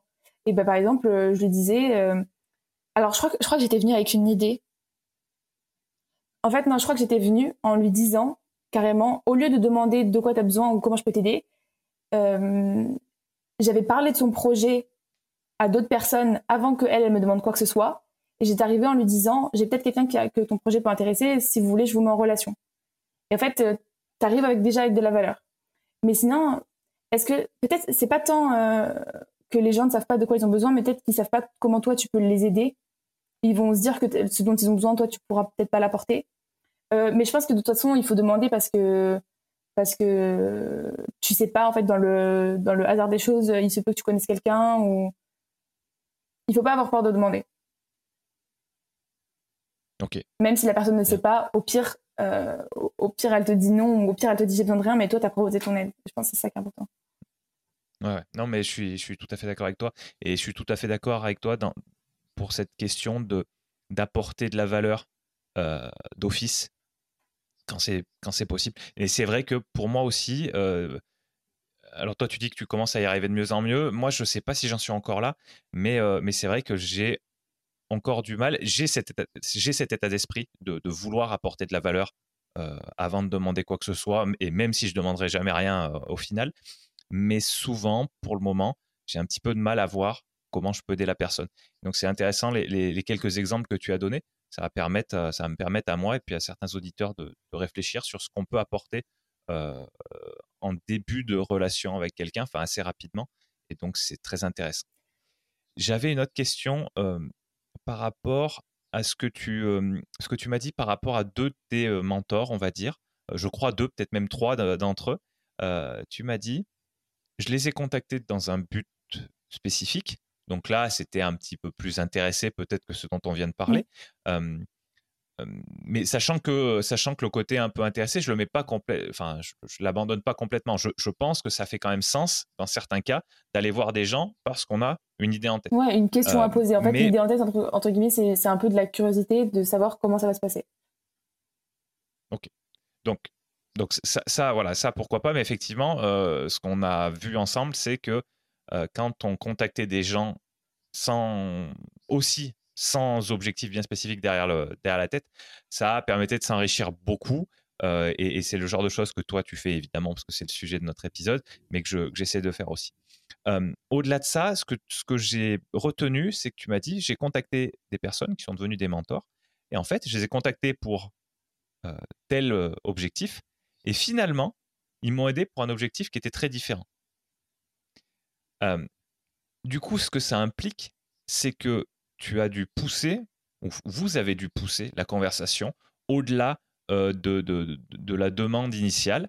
Euh, et donc, ma question, c'est est-ce que ces gens que tu contactes, t'essayes pas d'en faire un petit peu. Alors, le mot est peut-être un peu fort, tu me diras ce que tu en penses. T'essayes pas d'en faire des amis euh, plus que des relations professionnelles avec, avec, un, avec cet objectif professionnel de recherche de stage, par exemple, spécifique Est-ce que justement, tu n'essayes pas d'aller plus loin et, d'avoir une relation plus globale et donc des échanges plus, plus approfondis, plus poussés, qui vont te permettre de euh, découvrir qu'il y a d'autres choses qui peuvent être intéressantes dans votre relation? Si, c'est euh, complètement d'accord avec ça. Euh, je te donne l'exemple de ma mentor Audrey. Au début, on avait des échanges très cordiaux, tu vois, sur Teams, on s'appelait sur Teams en visio, donc tout était très formel. Et progressivement, en fait, à force de se livrer un peu plus, je pense que chacun, tu vois, montre de plus en plus sa vulnérabilité, chacun se confie de plus en plus. Et euh, en fait, c'est quand tu te livres que ça crée de l'amitié, parce que du coup, tu te noues beaucoup plus à la personne. Et moi, je voyais plus du coup que la Audrey euh, forte, femme d'affaires et tout, je voyais aussi sa sensibilité, je voyais aussi là où c'était difficile dans sa vie. En fait, c'est ça qui a créé une vraie relation. Et après, on s'appelait plus sur Teams, on s'appelait sur Instagram, tu vois, parce que notre relation avait changé entre euh, quand on a commencé à, quand elle est devenue ma mentor et euh, maintenant. Donc moi, je pense que la limite, c'est le, c'est la plus belle finalité en fait du réseau, c'est quand les gens que tu contactes deviennent des amis, parce que ça veut dire que tu es allé au plus, au plus profond de la relation et que t'es pas resté en surface. Euh, après, c'est très cool aussi de networker et que ça reste professionnel. Mais c'est vrai que moi, dans ma vision des choses, plus ça peut devenir sincère et plus ça peut devenir euh, profond et personnel, et plus je trouve ça génial parce que euh, ce, sera un ce sera toujours un plaisir du coup d'être avec ces personnes, d'apprendre d'elles, d'être à leur côté. Ça deviendra beaucoup plus que des relations business, ça deviendra euh, des gens qui, avec qui tu rigoles, avec qui tu peux partir en vacances. Enfin, je trouve ça beaucoup plus intéressant. Ouais, mais je suis complètement d'accord avec toi et, et, pareil, je trouve ça enrichissant de d'aller au-delà d'un objectif bien spécifique. Voilà, moi j'essaye de le faire, notamment avec certains de mes anciens invités de principes fondamentaux. J'ai commencé avec des gens que je connaissais, donc c'est un petit peu différent. Puis j'en ai eu que je connaissais pas d'avant, donc on va dire un petit peu comme toi. Et dans le lot, bah, il y en a certains que, avec, avec qui j'échange depuis sur des, sur des sujets peut-être plus, plus, plus vastes que le sujet qu'on a traité le jour de l'épisode, même si même si mes épisodes, on parle quand même de beaucoup de choses. Mes, mes, invités me parlent, me parlent d'eux. Euh, honnêtement, il y a même des gens que je connaissais depuis très longtemps, depuis 10-15 ans. Et en faisant l'épisode avec eux, j'ai découvert des choses sur eux. Donc, donc déjà, c'est vrai que j'ai cette volonté-là au, sein au sein du podcast, c'est-à-dire au sein de ce qui nous met en relation pour certains pour la première fois. mais, mais là, il y a quelques, bah, il y a une semaine, je crois quasiment jour pour jour, un tout petit peu plus, j'ai rencontré en face à face une personne euh, que j'avais jamais rencontrée jusque-là, qui avait été sur, qui avait été dans, mon, dans mon podcast à l'épisode 18. C'est Céline, hein, si tu nous écoutes. Salut.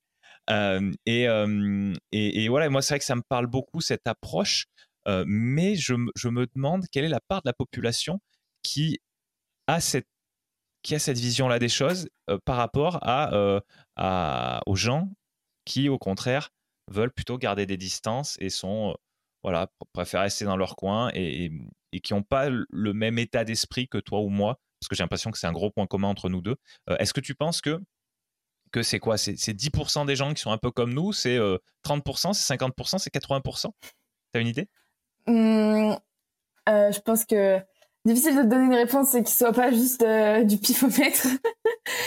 ah ben c'est ce que je te demande. Ouais, ouais, ouais. Bah, non, en fait, je pense que je pense quand même que les gens sont très ouverts. Genre moi, quand je vais dans la rue, enfin, ça dépend. En fait, peut-être ça dépend plus de la culture euh, géographique. Tu vois, si tu vas aux États-Unis, je pense que ce sera très très commun de trouver ça.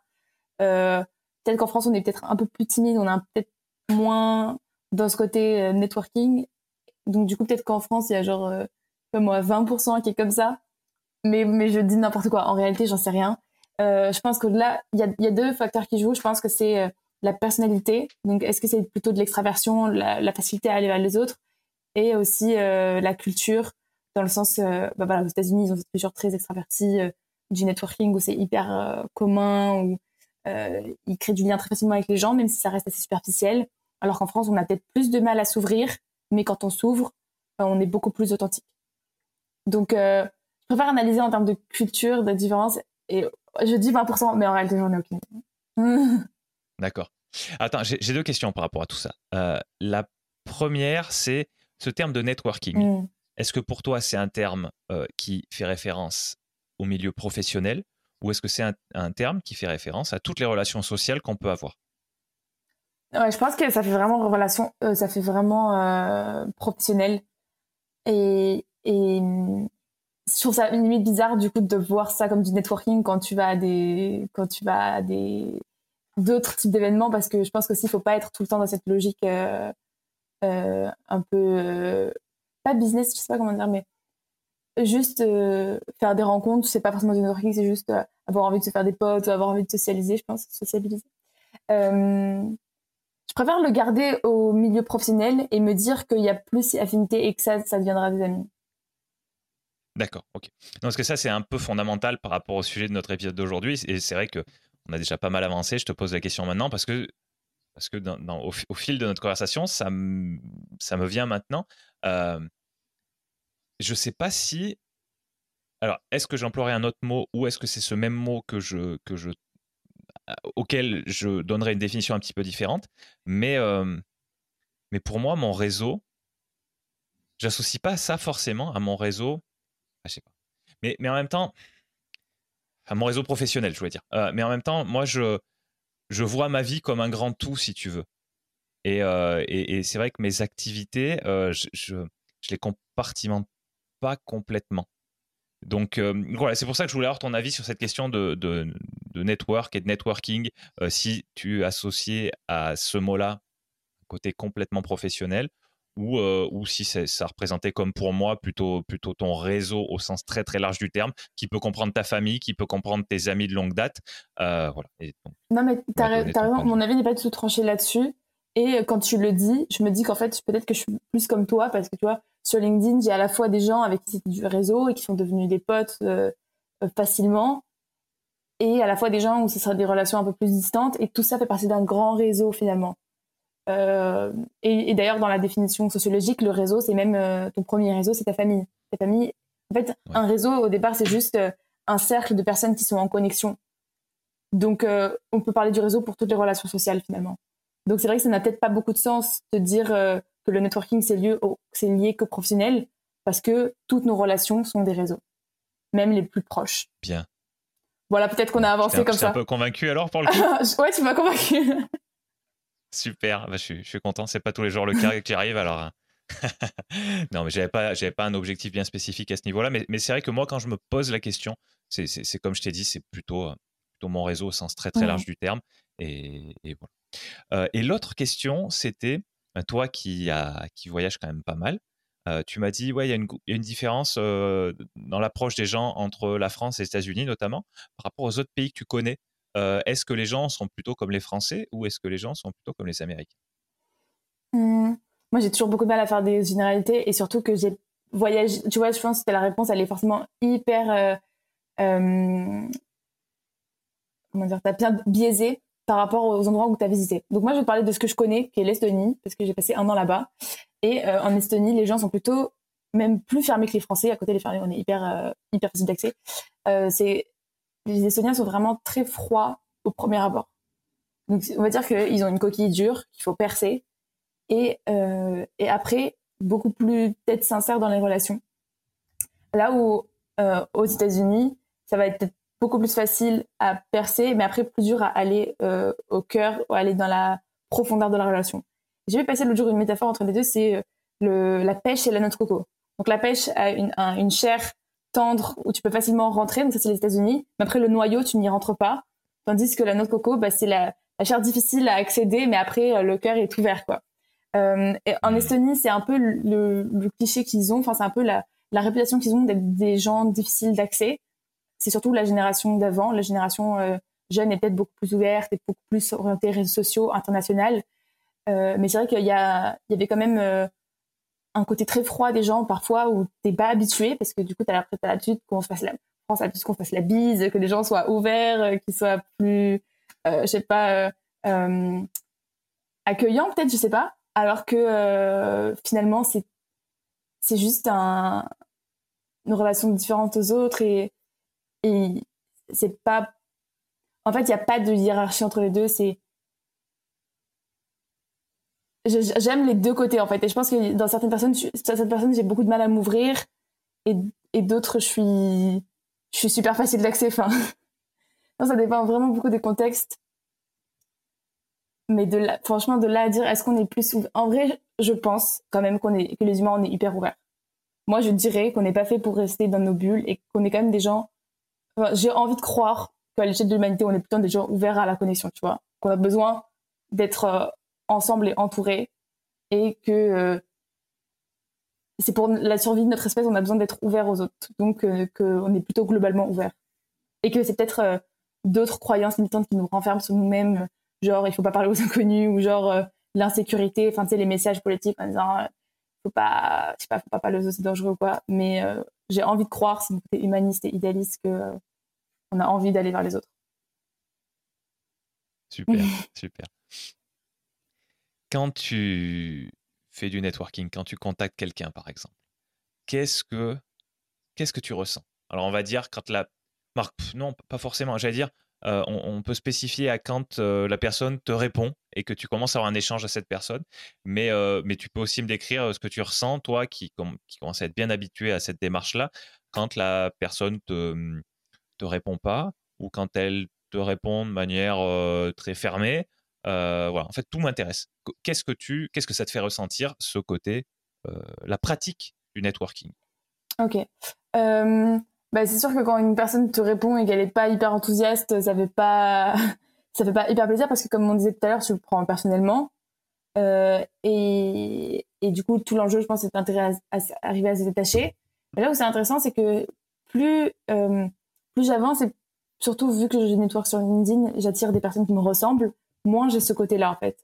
Parce que euh, j'attire, ça, fait en fait LinkedIn est comme un filtre où tu es naturellement euh, attiré par des personnes qui, avec qui tu vas bien t'entendre. Et donc, du coup, bah, maintenant, je rencontre des personnes avec qui je m'entends bien directement. Du coup, bah, je suis, en fait, tu me demandais qu'est-ce que tu ressens, mais je suis choquée de voir à quel point euh, j'ai des facilités à rentrer en connexion avec les gens ou à créer du lien avec les gens. Enfin, là, il y a une fille, par exemple, que j'ai rencontrée la semaine dernière, et en quelques messages, on parlait de nos projets respectifs, on a commencé à se challenger sur euh, euh, nos projets. Donc, euh, je lui disais que j'avais envie de faire ça. Elle me disait, OK, dans une semaine, je t'envoie un message, il faut que tu l'aies fait, d'ailleurs, ce soir. Et il faut que tu aies envoyé ce mail. C'est important parce que c'est ton projet. Moi, je te surveille, tu vois, il faut que tu avances. Et je me dis, on s'est rencontrés qu'en une semaine, tu vois, et c'est dingue à quel point ça peut aller vite. Donc, euh, je dirais, au début, ça fait un peu mal quand tu reçois pas de réponse. Ou alors, quand tu, quand tu contactes quelqu'un et qu'il est froid et qu'il est distant, bah, c'est sûr que t'es pas au même niveau émotionnel. Et je pense que c'est aussi à toi de s'adapter ta communication pour que si tu contactes une personne qui est plutôt très sobre, très posée, qui est pas dans l'extra enthousiasme, ben, quel est ton ton sur, sur lui? En fait, je pense que c'est comme ça que tu crées de l'harmonie entre les gens, c'est adapter ta posture pour pas le faire fuir. Euh, et c'est aussi de l'intelligence sociale. Ça, c'est hyper important, tu vois, de savoir euh, parler à la personne dans un ton qui le rassure, qui la met à l'aise. Et au contraire, si tu rencontres des personnes ultra extraverties, ben de, de, rester euh, dans un mood qui est plus naturel parce que c'est comme ça que tu crées des connexions avec les gens. Donc, euh, voilà. Et, plus, et après, plus tu as, l'habitude, et je pense aussi plus tu as, plus as un fil qui fait que tu rencontres les personnes euh, qui te ressemblent. Mais étant mhm. donné que un des enjeux du networking, c'est d'aller parler à des personnes qui sont très différentes de toi et, et prendre des risques pour parler de personnes qui potentiellement te, te rejetteront, bah, c'est vrai qu'il y a beaucoup de, il y a beaucoup de, travail à faire sur soi pour euh, accepter le rejet, tu vois. Et à ce sujet, j'ai une super anecdote de David Laroche qui dit que il, il allait euh, à une conférence parce qu'il voulait interviewer Bernard Tapie. Donc, il était allé assister à un spectacle et son objectif, c'était d'obtenir une interview. Et du coup, euh, il, a, enfin, il raconte qu'il a mis plein de stratagèmes en place pendant toute la soirée pour obtenir une interview de lui. Et à la fin du spectacle, il attend deux heures jusqu'à ce qu'il sorte. Et quand il quand il voit Bernard Tapie, il l'attrape par l'épaule et il lui demande une interview, il lui donne une lettre où il lui demande et, Bernard Tapie lui dit non. Il lui repose une question, il dit est-ce que c'est parce que vous n'avez pas de temps, on peut le faire en 15 minutes? Il lui redit non. Il lui dit euh, est-ce que ça vous gêne d'être filmé, on peut ne pas filmer Et il redit non. Et, il dit qu'est-ce que je peux faire? Et il dit ben rien. Et il reforce encore. Et Bernard Tapie lui dit t'as une sacrée détermination toi. Et au final, il rentre dans la voiture et il raconte que du coup, c'était hyper frustrant comme moment parce que, bah, on parlait des émotions, là, tu te prends euh, des rejets, des rejets, des rejets euh, en masse, mais que cette audace qu'il a développée en faisant cet exercice d'aller parler aux autres, euh, même si c'est hyper intimidant et que tu as juste envie de te refermer dans ta, dans ta grotte et de plus parler à personne après parce que tu, tu te sens un peu comme une merde, mais au final, c'est à force de faire des trucs comme ça que lui est devenu hyper à l'aise socialement, tu vois. Hmm. Donc, euh, je pense que c'est bien aussi que moi, par exemple, je reste plus dans ma zone de confort de parler que à des gens sur LinkedIn où maintenant c'est rassurant, mais que par exemple, quand je suis à Paris, j'arrive à, me mettre plus en mode David Laroche, aller, à aller à des gens où j'aurais trop peur d'aller leur parler. C'est là, en fait, que tu progresses sur toi, tu vois. Le networking, c'est aussi un travail sur soi énorme. Ouais, par, par, rapport à ça, par rapport aux, peurs d'être jeté qu'on a. Ouais. Et peur du ridicule, enfin, plein de peurs. D'accord. D'accord. La, la peur du ridicule et la peur d'être rejeté, tu, tu, tu, sépares les deux? C'est pas la même chose pour toi? Mmh. Bah, je pense que si, ça, doit être corrélé. D'accord. D'accord. Parce que je me suis jamais vraiment posé la question, mais, mais sur le coup, là, quand tu l'as mentionné, euh, je mettrais bien les deux un peu dans le même panier. Ouais, je pense que tout ça euh, vient d'un truc pas très cool, euh, mais qui, qui se ressemble. bon. Est-ce que est-ce qu'il y a des clichés par rapport au domaine du networking? Alors, enfin, je te demande pas est-ce qu'il y a des clichés. Quels sont les clichés que, qui te semblent les plus importants à démonter par rapport au domaine du, du networking? Voir quels sont les quels sont les clichés qui sont vrais aussi. Parce que des fois, euh, des fois, tu vois, il y a des il y a des choses qu'on croit qui sont dans l'imaginaire collectif et puis qui sont tout à fait vraies. Et donc les deux m'intéressent. Mmh. Ben, j'en ai trois qui me viennent en tête euh, immédiatement. La première, c'est que c'est intéressé. Euh, et ben, c'est en partie vrai, parce que je pense qu'il y a beaucoup de personnes qui, ont, qui le voient comme ça et que, qui peut-être du coup ne s'autorisent pas à pratiquer le networking parce qu'ils se disent que c'est forcément intéressé, ou il y a beaucoup de personnes qui pratiquent le networking en mode full intéressé. Euh, et du coup, ça a cette euh, connotation assez négative, tu vois, parce que le mot n'est pas très beau et le mot fait un peu intéressé. Et je pense qu'il y a un gros travail à faire sur euh, montrer que le networking, c'est avant tout trouver des mentors, c'est avant tout créer des belles relations, c'est avant tout progresser sur soi, s'ouvrir aux autres, apprendre sur soi-même et potentiellement se faire des amis. Euh, moi, c'est euh, bah, d'ailleurs le, livre de Dale Carnegie sur le networking s'appelle Comment se faire des amis. Il l'a pas appelé Comment se faire des relations business. Donc hmm. ça, ça veut dire quelque chose en réalité. Euh, et deuxième cliché, ce serait le networking, c'est réservé à une élite. Tu vois, moi en fait, avant, je pensais que le réseau, c'était pour les gens qui ont fait HEC. Enfin, j'ai fait une école de commerce, mais je pensais que c'était vraiment réservé à une classe sociale privilégiée et étant donné que euh, moi j'étais pas euh, dans j'avais pas les codes du networking où je, on m'avait jamais familiarisé vraiment à ce que c'était comment ça marchait je je m'autorisais pas à le faire ou je comprenais pas comment ça, ça marchait et en fait plus ça va et plus je me dis que on aurait tellement à gagner en tant que société à apprendre les principes du networking justement dans les classes sociales les plus défavorisées euh, parce qu'en fait plus tu euh, apprends aux gens comment rentrer en relation avec d'autres personnes plus tu permets de la mobilité sociale, tu vois. Parce que comment ça marche après le hmm. networking, la personne va dire je connais quelqu'un qui peut t'aider, tu as une difficulté là-dessus, et, et, en fait on reproduit pas les mêmes euh, schémas euh, de reproduction. Euh, mais ouais, je pense qu'il y a un, gros gros, enfin c'est même pas un cliché, c'est une réalité sociale qui fait que actuellement le networking se pratique surtout dans des cercles business qui sont plutôt du coup des gens très privilégiés et qu'on aurait énormément à gagner à le, démocratiser troisième croyance, c'est j'ai pas besoin. Enfin, j'avais des étudiants, par exemple, j'ai pas besoin de networker moi-même. Mes, parents ont déjà un réseau ou ou, ou au contraire, j'ai pas besoin de networker moi-même. je peux envoyer. Enfin, si je cherche un job, je cherche un CV ou j'ai pas besoin de networker, j'ai déjà des amis. Enfin, je pense que ce serait c'est une croyance, tu vois, où genre j'ai pas besoin de plus ou pourquoi faire ou t'es pas content, enfin content toi de tes amis au lieu d'aller voir ailleurs, des trucs comme ça. Euh, ah Parce que parce que en fait voilà c'est juste s'ouvrir aux autres c'est juste euh, être curieux vois de faire de nouvelles rencontres d'entendre des nouvelles histoires de vie des nouveaux récits de vie. Tu vois enfin l'histoire de, de Chen que je te racontais plus tôt là le danseur de l'opéra de Paris qui a créé son cabinet de, de gestion de patrimoine. C'est des histoires qui te marquent qui t'inspirent. Euh, est-ce que je trouve un autre cliché sur le networking? Je pense que là on est on est déjà pas mal avec ces trois là c'est celles qui reviennent le plus souvent je pense. D'accord. Tu, as dit à un moment, euh, le networking, c'est avant tout la recherche de mentors. Tu as dit quelque chose sur, euh, de ce goût-là.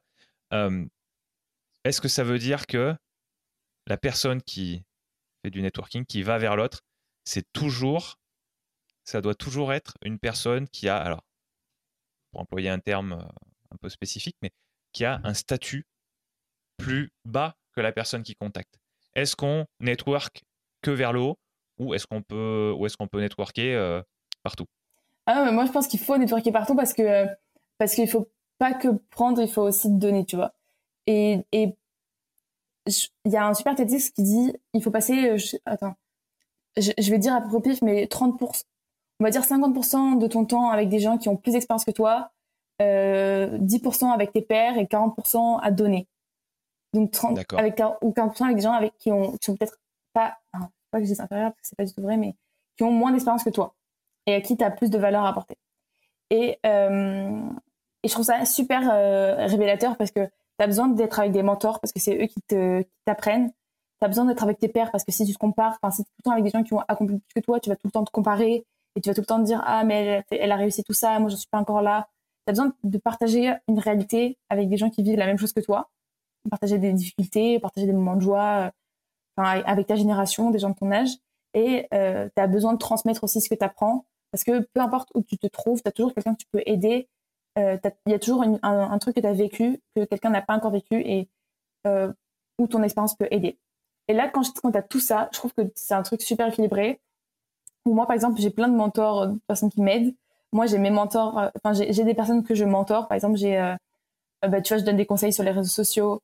par exemple, récemment, j'ai commencé à créer des contenus sur TikTok. Et là, je vois qu'il y a des personnes, du coup, qui sont qui connaissent à peine LinkedIn et où là j'ai beaucoup de valeur à apporter parce que euh, elle c'est vraiment elle débarque sur la plateforme et ça parfois les personnes ne comprennent même pas l'intérêt. À quoi, sert vraiment LinkedIn? Donc là bah, j'ai beaucoup beaucoup de valeur parce que bah il y a tout tout un travail d'éducation à faire.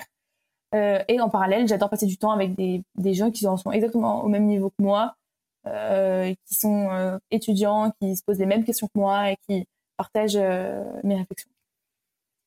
Hmm. J'insiste encore sur cette question de, du networking. C'est euh, euh, c'est vu, en tout cas, euh, c'est peut-être souvent vu comme aller chercher des mentors ou aller chercher, aller au contact de gens qui peuvent nous apporter quelque chose. Pour moi, c'est un peu la même chose, si tu veux, que quand on parlait tout à l'heure d'approche intéressée.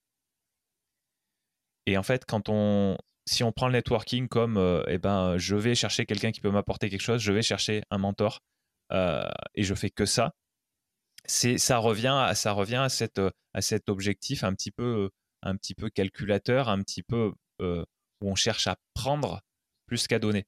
Et, c'est pour ça que je t'ai posé la question et, ta réponse en fait va dans le sens de, ce que j'imaginais euh, et de ce que je fais moi-même, c'est-à-dire de contacter des gens qui sont dans la hiérarchie professionnelle ou dans la hiérarchie qui existe, hein, même si on aimerait que tout le monde soit égaux, il y a, une, hiérarchie et voilà, je, pense que c'est normal. aller vers des gens qui semblent être plus hauts, qui vont peut-être dans la relation plus te donner que, que, recevoir de toi. trouver des gens qui, sont, qui te ressemblent un petit peu, comme tu disais. Toi, tu disais peut-être que 10% par rapport au, TEDx dont, tu parlais. voilà, donc que ce soit vraiment une minorité ou que ce soit un petit peu plus important, je ne sais pas, mais, mais échanger avec des, des pairs, échanger avec des gens qui, sont, qui te ressemblent plus, et puis, euh, et puis aussi euh, contacter des, gens qui semblent être qui semblent être moins avancés, qui semblent avoir moins d'expérience que toi sur, sur certains domaines. Alors, ça peut être des gens plus jeunes euh, ou pas forcément. C'est-à-dire que dans le networking, j'ai beau être un peu plus âgé que toi, dans le networking, je suis, je suis, j'ai moins d'expérience que toi. Et, du coup, moi, je, pense sincèrement que la bonne démarche consiste à essayer de toucher tout le monde, de rentrer en contact avec tout le monde. Et moi, ce que j'ai remarqué, je, crois que je l'ai dit l'autre jour euh, rapidement, j'ai fait une expérience, j'ai contacté 100 personnes quasiment au hasard euh, sur LinkedIn euh, en, leur envoyant une, invitation et en, leur, en ajoutant une note personnalisée, donc de, alors semi-personnalisée, parce que vu que c'est 100 personnes, ça, ça, faisait beaucoup et je voulais, je voulais pas citer un petit peu la tâche, donc j'avais j'avais quatre corps de, texte, si tu veux, et je changeais évidemment le nom. Et puis, euh, et puis je changeais le. Euh, je disais un truc qui m'intéressait par rapport à eux, par rapport à leur métier. Et voilà. et, et, ce que j'ai remarqué, une, un des trucs que j'ai remarqué, sachant que j'ai pas encore fait mon vrai bilan par rapport à ça, mais un des trucs que j'ai remarqué, c'est que j'avais souvent plus de réponses et un peu plus d'échanges avec des étudiants qui, on peut imaginer, sont plus sont derrière moi, on va dire, en termes de, en termes de, de, statut social, qu'avec des professionnels qui sont peut-être pour la plupart euh, devant moi. et, donc ça, c'est le point très positif de discuter avec des gens qui sont peut-être plus dans une, dans, une position de recevoir, qui ont moins d'expérience. le petit inconvénient, c'est que des fois, même assez régulièrement, j'ai trouvé, ils étaient dans, une posture. Alors, ils répondaient, ça c'était génial, mais ils étaient souvent dans une posture un petit peu passive, c'est-à-dire qu'ils répondaient un peu de manière scolaire. Et, j'avais peut-être des fois du mal à créer un, à créer un, vrai échange, tu vois. c'était, c'était plus, c'était plus, je posais une question, on me répondait, si tu veux. mais, mais vraiment, moi, le truc numéro un que j'ai retenu, c'est que les étudiants étaient plus ouverts à la discussion? Est-ce que c'est une histoire d'âge aussi parce qu'ils sont plus à l'aise avec les réseaux sociaux que des gens qui, sont plus près de la retraite, ça peut être ça aussi. mais j'ai vraiment l'impression qu'ils étaient plus, ouverts et donc moi-même, j'en ai tiré des bénéfices aussi à contacter des gens qui donc je te dis globalement c'est au hasard, donc il y avait très peu de gens qui pouvaient m'apporter quelque chose de manière directe, mais, mais, mais, des gens qui étaient pas forcément euh, très haut dans, dans, certaines hiérarchies professionnelles. c'est intéressant comme, euh, comme constat. Je pense que oui, je pense que certaines personnes qui sont peut-être euh, plus haut dans la hiérarchie doivent, doivent moins prendre le temps ou peut-être prendre les autres de haut, je sais pas. Ou, peut-être juste pas être dans la démarche alors qu'un étudiant, il sera peut-être peut-être plus ouvert. Mais en tout cas, ce que je trouve intéressant à, à apporter comme réflexion, c'est que hum, tu disais, tu as plus à apporter enfin, quand tu contactes quelqu'un qui a plus d'expérience que toi, euh, lui t'apporte et toi t'apportes moins. En fait, je pense que ça, c'est une, idée reçue parce que moi, ce que j'ai appris au fil des relations, c'est que moi, je pouvais apporter beaucoup aux gens. Et, et j'avais pas l'impression, parce que du coup, moi, je voyais pas comment j'aidais les personnes. J'avais juste l'impression qu'elles, elles me donnaient. Donc, enfin, c'est pas que je me sentais redevable, mais j'étais encore plus reconnaissante euh, qu'elles me donnent, parce que du coup, moi, je voyais pas ce qu'elles les apprenaient. Et au final, au final, on m'a dit que, en fait, ça, ça leur apportait beaucoup parce que j'avais genre une énergie ou j'avais euh, un état d'esprit positif ou euh, tu vois vu que j'ai euh, je suis une génération différente bah, par exemple je lui disais si elle me parlait qu'elle s'intéressait à un sujet je lui disais ah mais t'as écouté ce podcast ou ah t'as écouté ça ou moi par exemple ma mentor Audrey elle n'écoutait pas du tout de podcast et c'est moi qui lui ai fait découvert. Elle m'a dit ah mais c'est génial je connaissais pas. Et en fait avec des petits trucs comme ça elle me disait que le mentorat ça l'apporte ça lui apporte autant que ce qu'elle donne c'est un truc qui ressort très souvent. Sur My aussi, la plateforme dont je te parlais plus tôt pour rencontrer des, professionnels. Euh, si les gens le font, c'est pas que pour donner, c'est aussi parce que ça leur apporte à eux. Ça leur donne, ça donne du sens à leur métier, en fait, de, parler aux étudiants. Euh, les gens ont envie d'aider, donc ils sont contents de savoir qu'ils aident. Ça, ça, ça fait du bien, en fait, de savoir que tu es utile à quelqu'un. Euh, ça fait du bien aussi, peut-être, c'est flatteur aussi de savoir que tu as une expérience que tu peux transmettre. Donc, je pense qu'il faut vraiment voir ça comme un win-win. En fait, plus tu arrives à voir le, le, networking comme un win-win, plus tu crées des relations saines, euh, et plus aussi les deux sont dans une démarche de j'apporte à la relation. Tu vois, je donne, je reçois, euh, je contribue, j'apprends. Enfin, les deux apprennent. Ok. Bon, bah, très bien. Tu as, cassé une autre, une autre idée reçue. Euh, tu vois, même si tu n'étais plus sur la question, euh, justement, tu disais est-ce qu'il y en a d'autres? Eh ben, ça y est,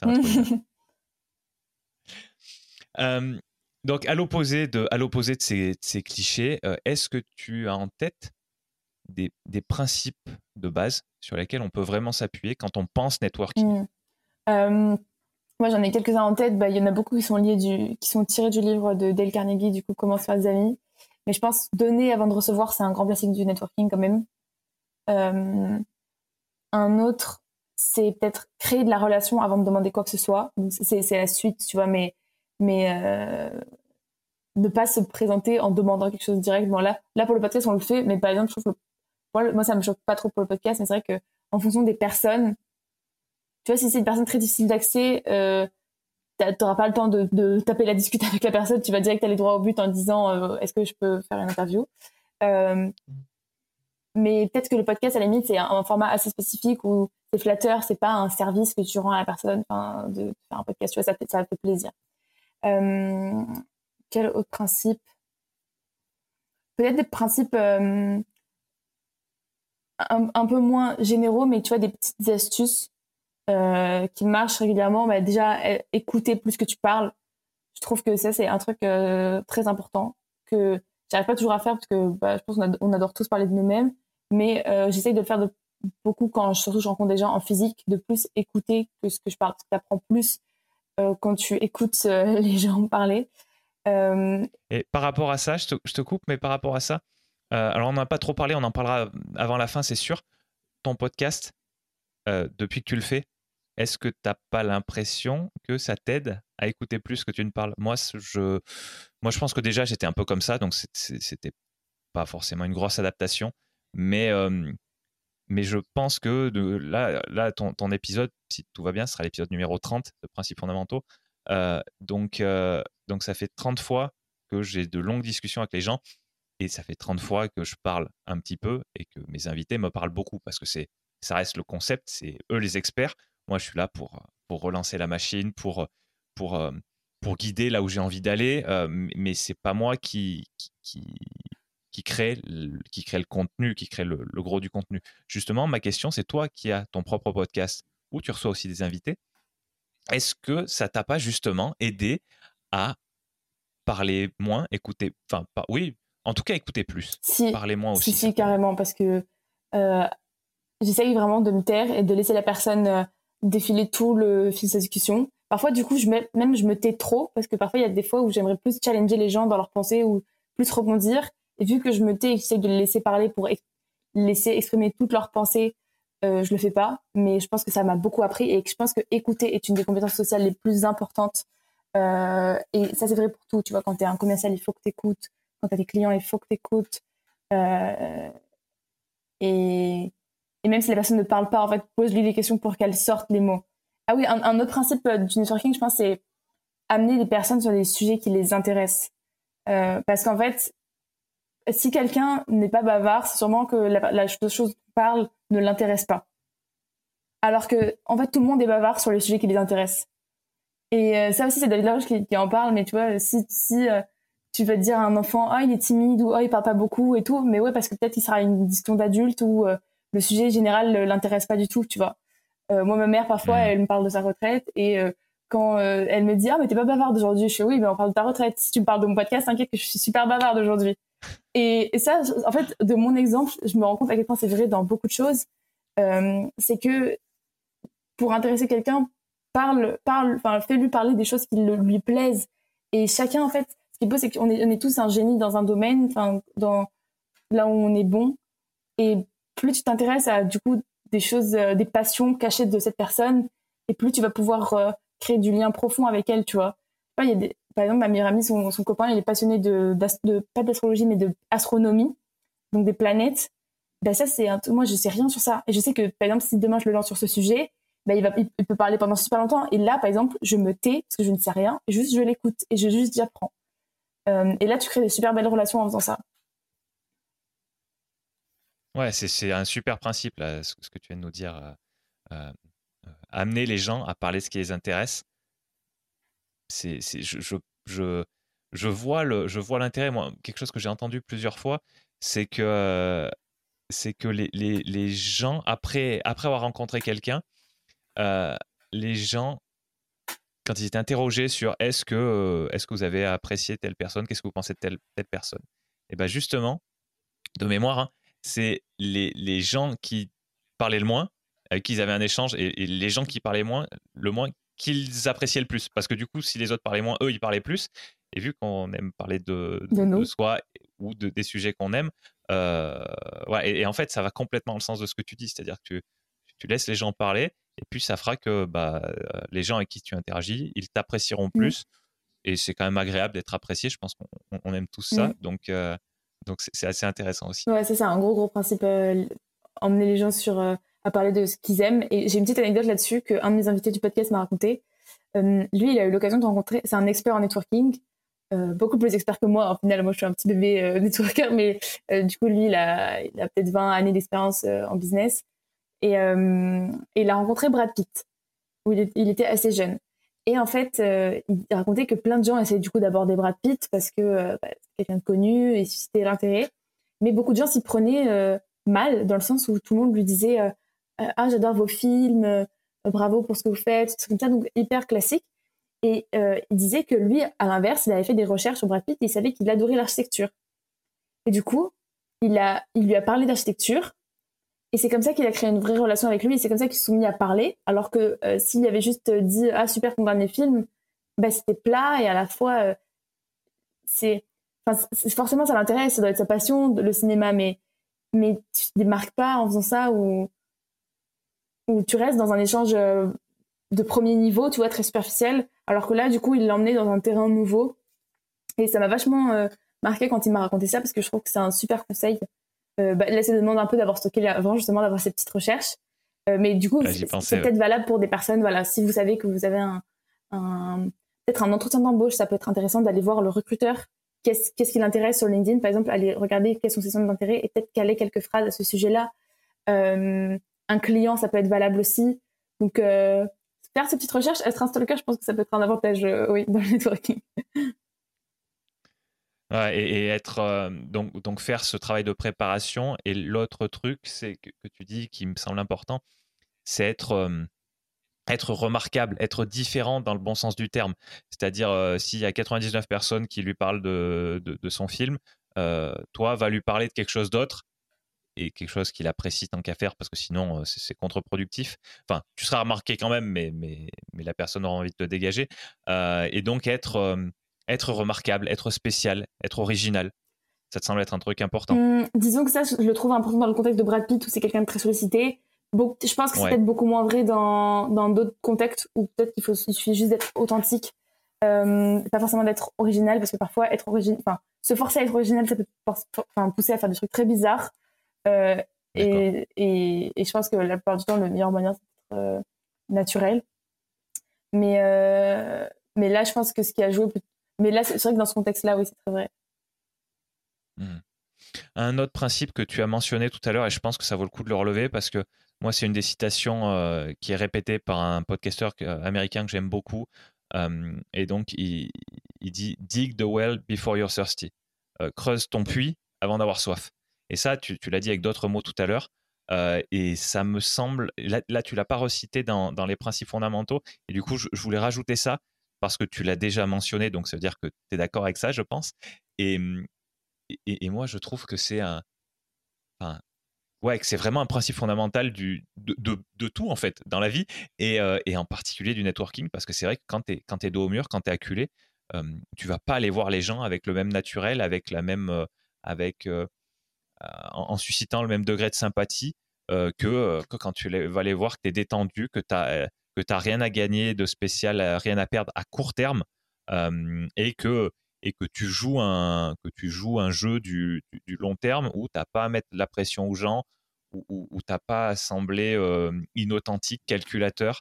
Euh, donc euh, voilà, je voulais rajouter ce, ce, principe de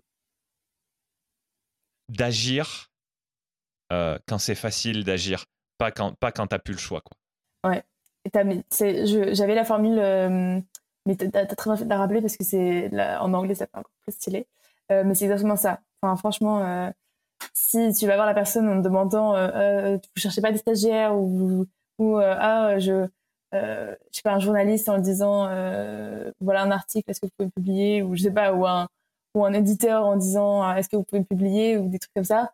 Ça, marche difficilement. Alors que si tu as procédé plus intelligemment, pas forcément de façon calculatrice, mais de façon plus sincère, en, en, étant plus juste ingénu, plus curieux, plus désintéressé, euh, ça marchera beaucoup mieux le jour où tu iras demander conseil à, cette personne parce que entre temps tu lui auras toi-même apporté de la valeur, entre temps elle aura appris à te connaître, entre temps elle te sera pris d'attachement pour toi. Enfin, il y a toute une la dimension de la relation a changé.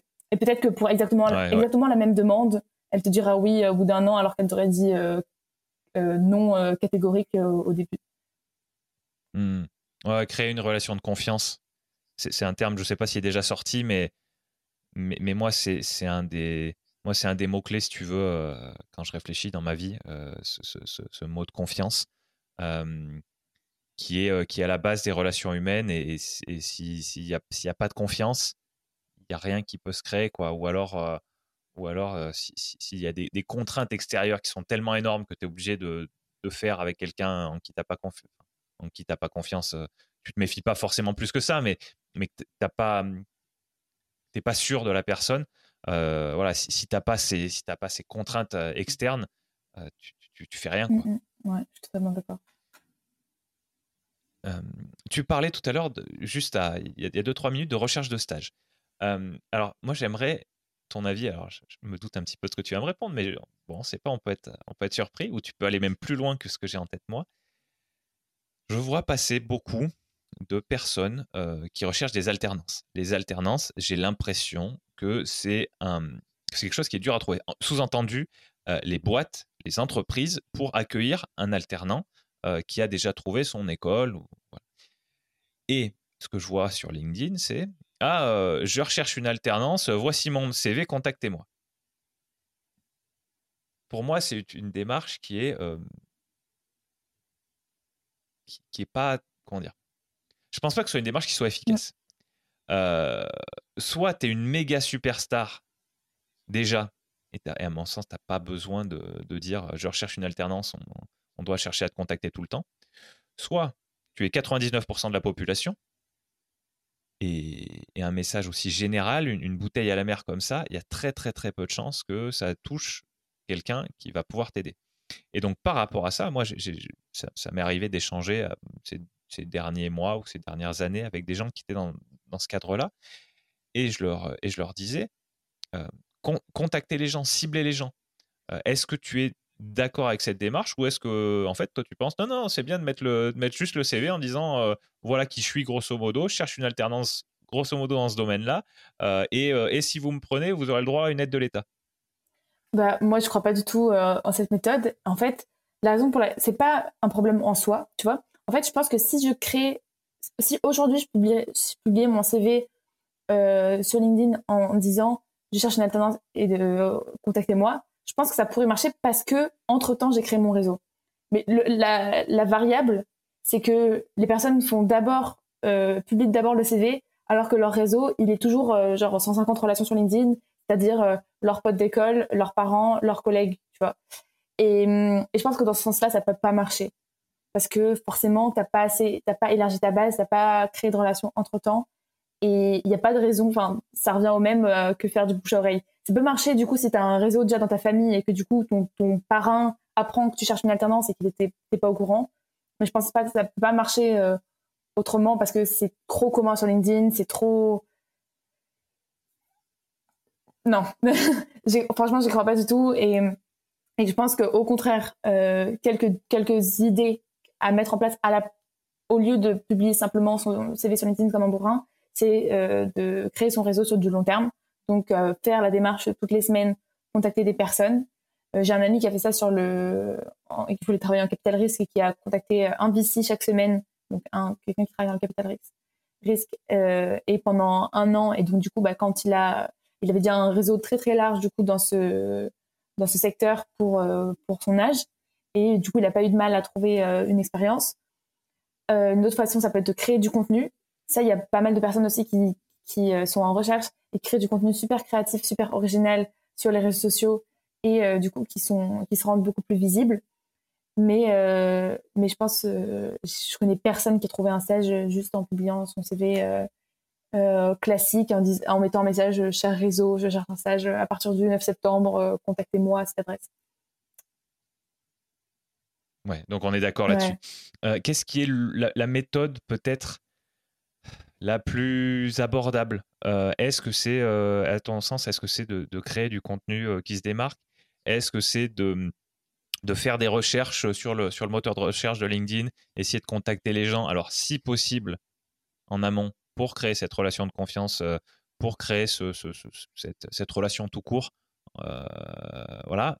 Si on se retrouve un peu le bec dans l'eau, parce que je pense qu'il y a beaucoup de gens, si on, finalement on, notre puits n'est pas creusé et que et qu'on se retrouve à avoir soif, euh, qu'est-ce qui euh, qu'est-ce qui est une, bonne démarche qui a des chances d'aboutir et qui est pas trop compliqué Moi, je pense que c'est de faire le combo des deux.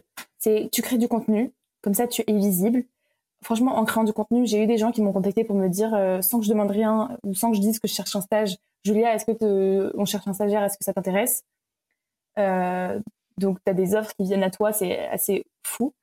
Mais ça peut pas suffire parce que je pense euh, quand tu as des opportunités tu as des opportunités qui vont venir, mais ce sera pas exactement celle que tu recherches. Moi, par exemple, j'ai une amie euh, que j'avais interviewée sur mon podcast et elle a eu 40 offres d'emploi après avoir publié sur LinkedIn parce que son post est parti viral. Mais par exemple, dans, dans ses posts, il n'y avait aucun qui était dans sa recherche, tu vois, sur 40 offres d'emploi. Donc, c'est important de. Il faut pas dire aux gens créer du contenu, c'est magique. non, créer du contenu, ça aide, ça rend visible, ça te donne, euh, ça, ça, on va dire, ça hum, développe ta valeur perçue. En fait, plus tu as du contenu sur ta page, plus tu es vu comme quelqu'un d'actif, plus les, tu donnes à voir aux gens euh, les projets, tout ce que tu as créé, donc tu as plus de crédit. En revanche, c'est hyper important de continuer à contacter des gens, c'est là que tu vas cibler euh, des profils qui autrement ne, seraient jamais tombés sur toi, tu vois. Moi, par exemple, là, à partir de septembre, je vais travailler en freelance pour quelqu'un euh, tu vois, je crée du contenu euh, sur la quête de sens depuis longtemps, mais je pense que euh, il serait jamais tombé sur mon profil s'il n'avait pas moi contacté. Et l'histoire, c'est que je l'avais contacté pour faire un podcast. Et entre temps, après le podcast, on a continué à discuter, on est resté en contact et il se trouve que on avait trop envie de collaborer ensemble parce qu'on avait trop la même vision sur les choses. Et en, échangeant sur nos problématiques respectives, ben, on s'est rendu compte qu'on pourrait totalement travailler ensemble euh, sur ces projets parce que euh, on était super complémentaires. Donc, euh, franchement, je pense que si les étudiants se mettent à créer du contenu, plus continuer à entretenir un réseau et cibler des profils qui les intéressent, c'est une stratégie gagnante. Super.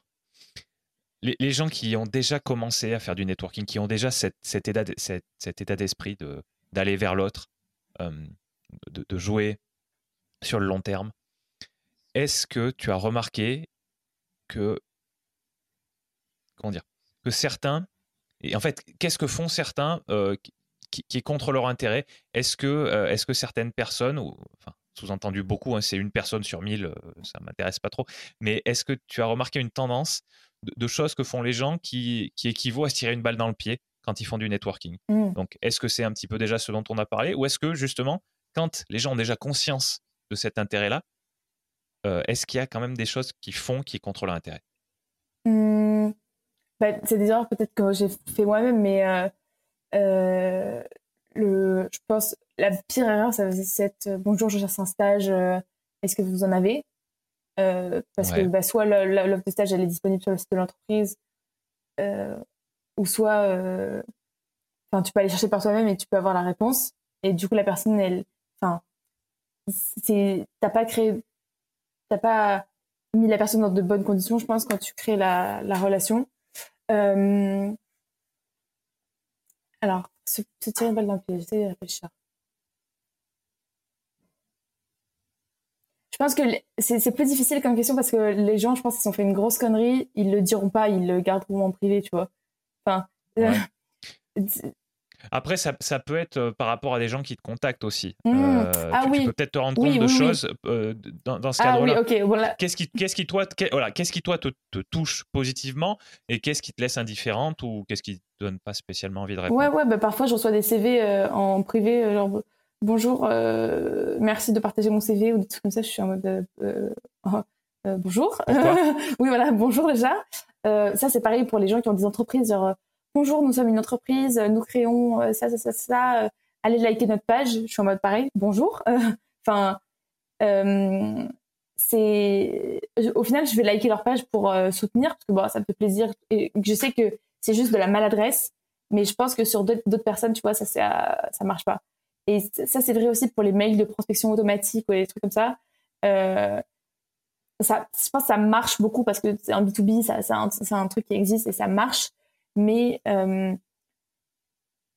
le fait de, balancer son offre comme ça ou de demander direct à la personne va t'abonner à mon truc, va t'abonner à ma newsletter ou va faire cette action euh, sans qu'il y ait eu rien avant, ça ça marche pas. Tu vois, on n'aime pas se faire des marchés comme ça euh, de but en blanc. Enfin ça, je pense, c'est vraiment un exemple de truc qui peut ne pas fonctionner.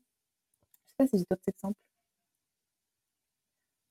Ouais, c'est plutôt des gens qui venaient me vendre des trucs euh, en privé comme ça. Euh, j'ai pas encore beaucoup d'exemples de mauvaises pratiques networking chez les étudiants. Faudrait que je, je recense. C'est plutôt le problème qui est pas assez de networking, hein, je pense, pour l'instant. ouais, ok. Non, mais c'est intéressant. Hein. Des fois, des fois, c'est juste que les gens n'ont pas conscience de, l'intérêt premier de, l'activité, du domaine, du sujet voilà, dont, on parle ici.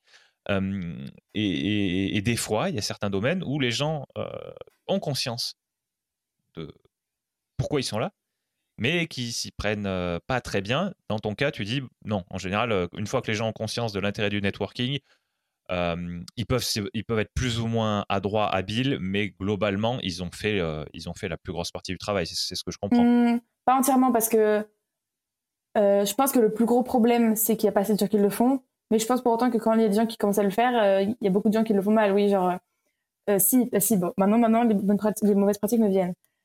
J'ai un ami recruteur et sur un podcast, il avait donné comme conseil d'aller contacter des, gens sur LinkedIn en disant euh, est-ce que vous pourrez prendre 30 minutes pour échanger notre métier et qu'après, sur le long terme, cette personne peut te faire une offre. Et euh, il disait que des gens venaient le voir en mode est-ce qu'on peut échanger son métier, mais qu'en vrai, leur idée de l'idée que dans la tête, c'est est-ce que cette personne va me faire une offre, tu vois.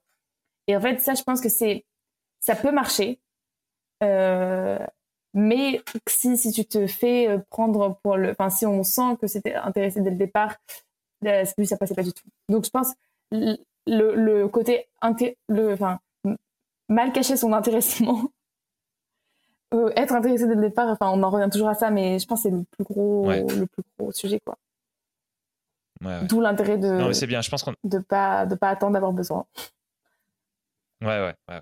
Non, mais c'est vraiment les, deux choses qui, qui, semblent ressortir de notre discussion et sur lesquelles on s'accorde le plus. Euh, et a priori, a, a raison, parce que on est des gens très malins, toi et moi, donc euh, si, si, on, est d'accord sur un point, c'est sûrement que c'est vrai. Euh, euh, c'est le c'est l'état d'esprit avec lequel on aborde les gens, intéressés ou, enfin intéressés sur du court terme ou intéressés sur du long terme, sur de la relation. Et, et, et, ce, qui, ce qui est quand même très lié, c'est agir dans ce but-là quand on a le temps, quand on a l'énergie quand on a quand, on est dans les bonnes conditions en fait. Euh, mais justement quand on n'est pas pressé, quand on n'a pas de deadline, plutôt que quand on est dos au mur et que et, et qu'on a besoin d'une victoire à court terme. J'ai vraiment l'impression que c'est les deux points qui ressortent le plus. Bien. Euh, alors, j'ai une autre question. Tu vas me dire ce que tu en penses. Est-ce que, euh, est-ce que pratiquer le networking, est-ce que c'est comme draguer? Hmm, euh, Je pense qu'il y a des trucs, ouais, c'est un, bon parallèle, tu vois, ça a du sens de les comparer, je pense, parce que tu as, certaines, certains trucs qui peuvent, vu que c'est des premières rencontres, tu as beaucoup de côté première impression, donc les premières impressions sont très importantes. Euh, le, ce dont tu vas parler va beaucoup influencer. Donc euh, oui, je pense que c'est une forme de séduction. Enfin, euh, enfin, dans les deux, tu cherches une vraie relation. Tu vois, dans la drague, tu as une drague où c'est juste en soirée où tu t'en fous, mais quand même dans les deux, tu crées une démarche pour créer de la relation. tu abordes quelqu'un pour créer de la relation. C'est le plus gros point commun. Euh, d'un côté, c'est une relation amoureuse, côté, c'est une relation professionnelle. Après, dans la drague, tout comme dans le networking, on peut reprocher d'être euh, hypocrite, ou on peut reprocher d'en faire des caisses, ou on peut reprocher d'être intéressé, euh, ou on peut reprocher d'être manipulateur, parce que du coup, en séduction, on peut être manipulateur, et en networking, on peut être manipulateur. Dans les deux, on peut faire des faux pas, ou avoir des phrases qui marchent pas, ou être inintéressant, enfin, désintéresser l'autre en parlant trop de soi, tu vois, ce qu'on parlait tout à l'heure? Tu vois, euh, combien de fois j'ai entendu des filles disaient, oh, mais il parlait que de lui, euh, insupportable, tout ça. Euh, donc oui, je trouve que c'est des démarches similaires. Euh... En vrai, je vois plus de points communs que de, que de différences. je suis curieuse d'avoir. Ouais, ouais, mais on est, on est d'accord. je suis curieuse d'avoir ton avis. Euh. J'ai beaucoup bugué sur le truc, mais parce que plus j'y pensais, plus j'essayais de chercher des différences, et plus je voyais des points communs, et je me disais, euh, attends. ouais. Tu tu tu t'es jamais posé cette question avant Tu t'étais jamais, euh, jamais fait ce, rapprochement euh, de manière consciente? Euh, non, j'avais pas vraiment fait de manière consciente. Enfin, si, si, plusieurs fois, en fait, tu te, tu t'es dit, bon, c'est quand même un truc d'approche. Peut-être que la différence, c'est que là, tu essayes forcément de plaire. Enfin, alors que, enfin, draguer, c'est de plaire, alors que networker, tu plus juste de, de parler à la personne sans chercher à ce qu'elle t'apprécie forcément. Euh... Je sais pas. Mais même pas, non, même pas, même pas parce que tu cherches, enfin, tu cherches aussi à, dans tout ce qu'on disait avant, tu cherches à être apprécié, tu cherches à être. Euh... Hmm. Ah, en fait, ce sera un sujet de dissert, ça. Tu me donnes, tu me donnes 4 heures papier stylo, euh, network S comme draguer. Euh. Ça peut être un, sujet pour un, pour un de tes prochains posts. Euh. Ah ouais, ouais. Euh... Attends, vas-y, on va essayer de synthétiser ma pensée qui est un petit peu floue. Donc, tu cherches à créer de la relation. Tu cherches sur le long terme, tu essayes de plaire. Enfin, tu essayes que la personne s'intéresse à toi. tu, les premières impressions peuvent, peuvent être décisives et les différences, bon, euh, amour versus pro.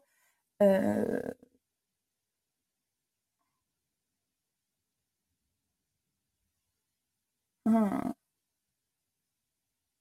Hmm. Est-ce que toi t'en vois Bah, il y a des choses qui sont différentes évidemment, euh, mais il y a y a un parallèle, c'est-à-dire qu'il y y y a, des éléments qui vont deux, à deux.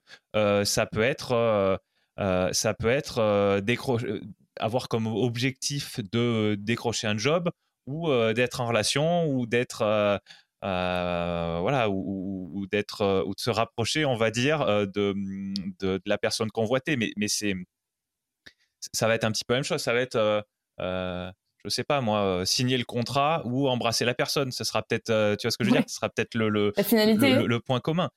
Ouais c'est ça c'est ça. Et justement est-ce que euh, et c'est toujours la même question. Est-ce qu'on veut, euh, est-ce qu'on veut euh, se retrouver Est-ce qu'on aborde le, début de la relation, la rencontre avec vraiment un objectif bien spécifique, ou est-ce qu'on l'aborde avec curiosité et, et, et, voir où ça nous mène?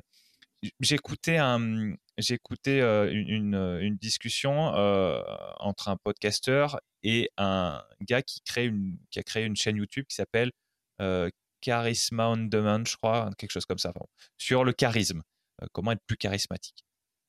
Et, et, en fait, lui, un conseil qu'il donnait par rapport à, par rapport à, comment dire, par rapport au, pour devenir, comment dire, pour devenir meilleur, pour établir des relations avec des personnes qu'on convoite, on va dire, c'est de flirter avec tout le monde.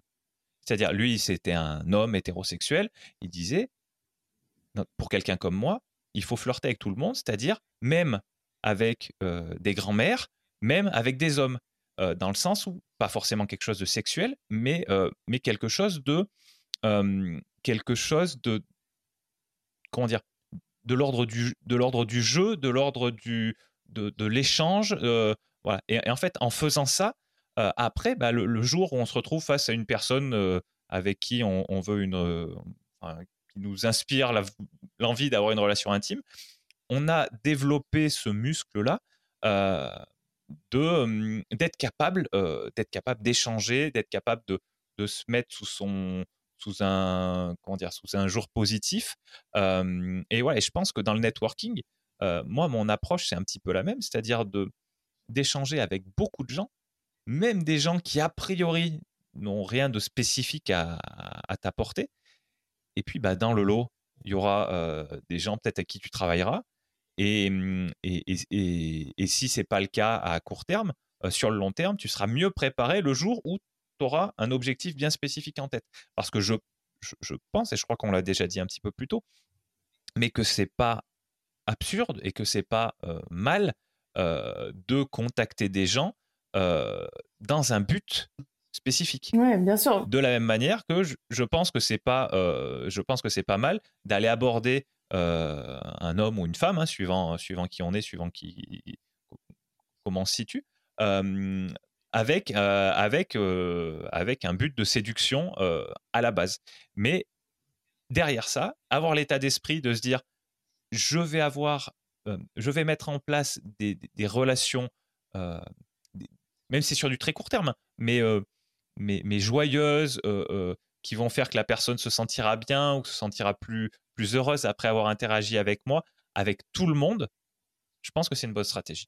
Ouais, je suis super d'accord sur le fait de dire que c'est un muscle d'aller parler aux gens, tu vois. C'est un muscle de draguer parce que c'est super dur, en fait. Genre, tu, tu te mets en inconfort total, tu prends le risque d'être rejeté, tu, tu dois savoir bah, comment mettre à l'aise la personne, comment faire en sorte qu'elle s'intéresse à toi.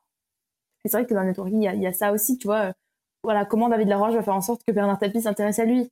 Comment mon, mon, invité du podcast va faire en sorte que Brad Pitt s'intéresse à lui? C'est de la drague inversée, on va dire. Enfin, non, au final, la vraie drague, c'est de ne pas parler trop de soi, c'est d'encourager la personne à parler d'elle-même, tu vois. Euh, Je mm. pense. Mais hum, ce côté muscle, c'est très très vrai. Et une invitée de mon podcast le disait aussi, c'est en fait c'est l'audace.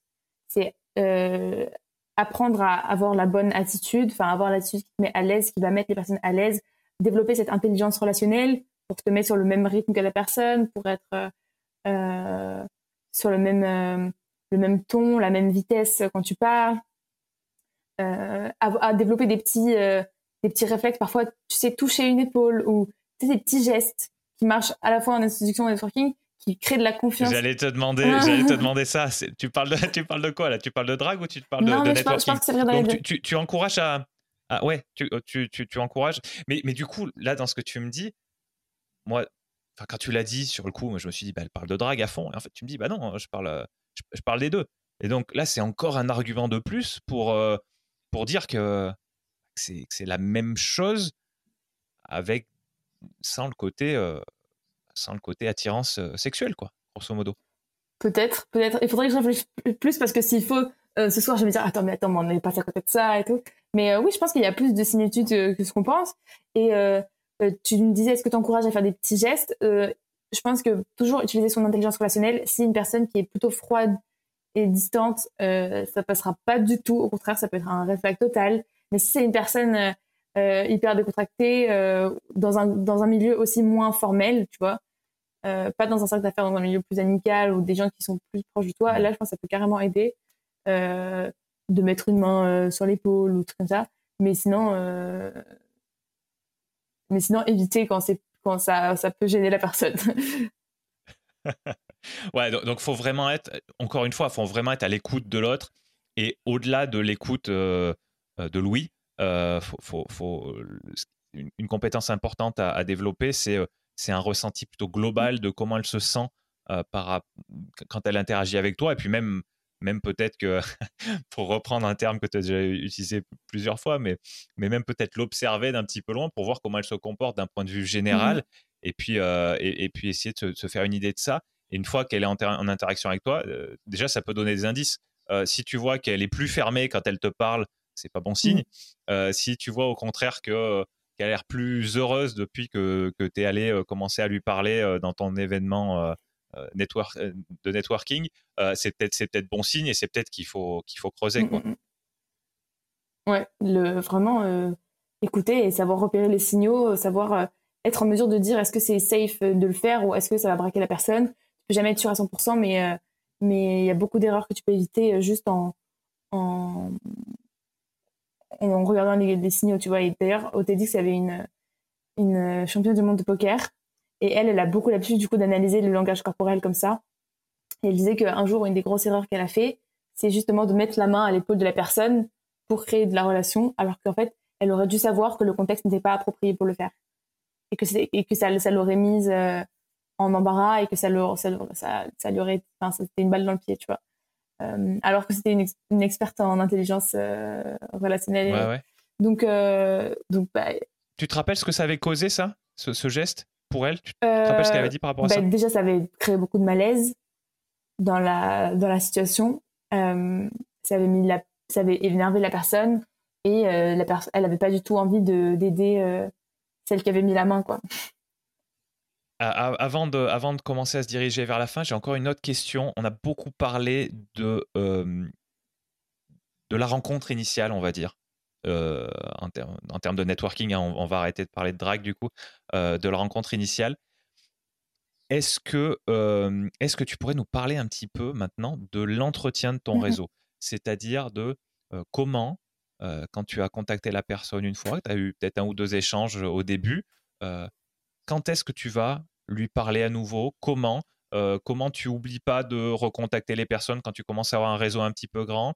Quelles sont tes stratégies? Comment tu vois les choses par rapport à ça sur du coup l'entretien du réseau et le, plutôt long terme? Mmh. La partie la plus importante. Mmh. alors un truc qui est bien, donc je vais, je vais essayer de donner des conseils. un truc qui est bien pour entretenir son réseau, c'est d'envoyer à la personne au fur et à mesure des petits outils, des petits podcasts, des, des livres qui nous font penser à elle ou qui vont euh, lui apporter des choses par rapport à ce qui l'intéresse, toujours ce qui l'intéresse. Donc euh, moi, par exemple, ça m'est arrivé ce matin, un, un gars que j'ai rencontré début juillet, euh, pendant notre discussion, on avait parlé de comment évoluer en entreprise. Donc comment, une fois que tu es dans une boîte, comment faire en sorte de monter en hiérarchie, d'être visible et tout. Tout à l'heure, je vois un post LinkedIn sur le sujet et je lui envoie. Et je me disais, tiens, Pierre, ça va t'intéresser. Euh, donc c'est pas pas forcément un vrai échange, ça a duré 30 secondes, mais c'est euh, continuer à entretenir la relation, à s'apporter de la valeur. Ensuite, ça peut être juste de planifier un appel. Tu sais, ça fait longtemps, euh, ça te dit qu'on s'appelle pour prendre des nouvelles, etc. Euh, donc tout simple. Ça peut. Comment ne pas oublier? Bah ça, c'est sur LinkedIn, comme dans ton réseau, tu vois les, tu vois l'activité des gens, tu les vois passer et tu te dis bah tiens, lui ça fait un peu longtemps ou pas. Il y a des gens qui font des tableaux de suivi réseau je trouve que c'est vraiment, euh, ça peut être un peu exagéré, ça peut être, euh, ça peut devenir intéressant à un moment où tu as beaucoup beaucoup de réseaux et, c'est important d'être régulier. J'en suis pas à ce stade et je, sais même pas si j'ai envie de le faire parce que je trouve ça un peu, euh, enfin pas très authentique, mais c'est vrai que ça peut être intéressant. D'autres idées. Ça peut être d'inviter des personnes à des événements que tu organises. Euh, ça se voit beaucoup dans les soirées, de proposer. Euh, bah, tu vois, j'ai des potes qui ont organisé des grandes soirées. Euh, bah, T'invites euh, ton réseau, c'est l'occasion de remobiliser tout le monde et de créer du lien entre plusieurs personnes. Ça peut être de proposer euh, un verre, euh, mais toujours d'inviter à apporter de la valeur à, cette personne sur le long terme et toujours continuer à proposer son aide aussi, c'est un truc intéressant. donc, pas tous les jours, mais dans le sens régulièrement, peut-être euh, quand tu es dans une interaction et que, tu, que la personne te parle de ces sujets, tu peux anticiper de quoi elle, peut avoir besoin euh, et, euh, et, tu peux proposer ton aide ponctuellement pour l'accompagner et pour, pour être en soutien. D'accord. Tu penses qu'il y a une fréquence idéale pour, pour, des gens qui sont pas. Donc, un, évidemment, là, on parle on parle pas de ses amis proches, on parle pas de sa famille, on parle pas de ses collègues directs, on parle plutôt des gens, par exemple, qu'on a qu'on a invité, qu'on a souhaité faire rentrer dans notre réseau. Donc, par exemple, sur, euh, par exemple, en passant par LinkedIn, mais, mais c'est pas forcé d'être ça. Ça peut être quelqu'un qu'on a rencontré, euh, qu'on a rencontré un jour, on a récupéré son numéro de téléphone. Euh, Est-ce que tu, est-ce que as une idée de ça? Est-ce que tu préférerais, s'il n'y a, a, pas quelque chose qui te fait penser spontanément à eux, est-ce que tu chercherais à leur envoyer un message tous les mois, tous les trimestres, tous les six mois, tous les ans? Est-ce que tu as une idée de ça? Ouais, euh, bah moi, certaines personnes, je me dis tous les trimestres, quand il n'y a pas de news, quand tu n'as pas beaucoup changé de situation par rapport à la dernière fois et tout, je dirais euh, tous les quatre, ouais, je dirais tous les quatre mois à peu près.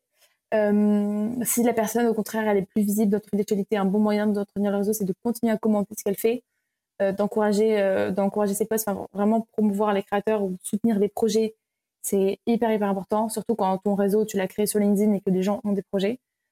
Euh, et sinon, peut-être un peu plus.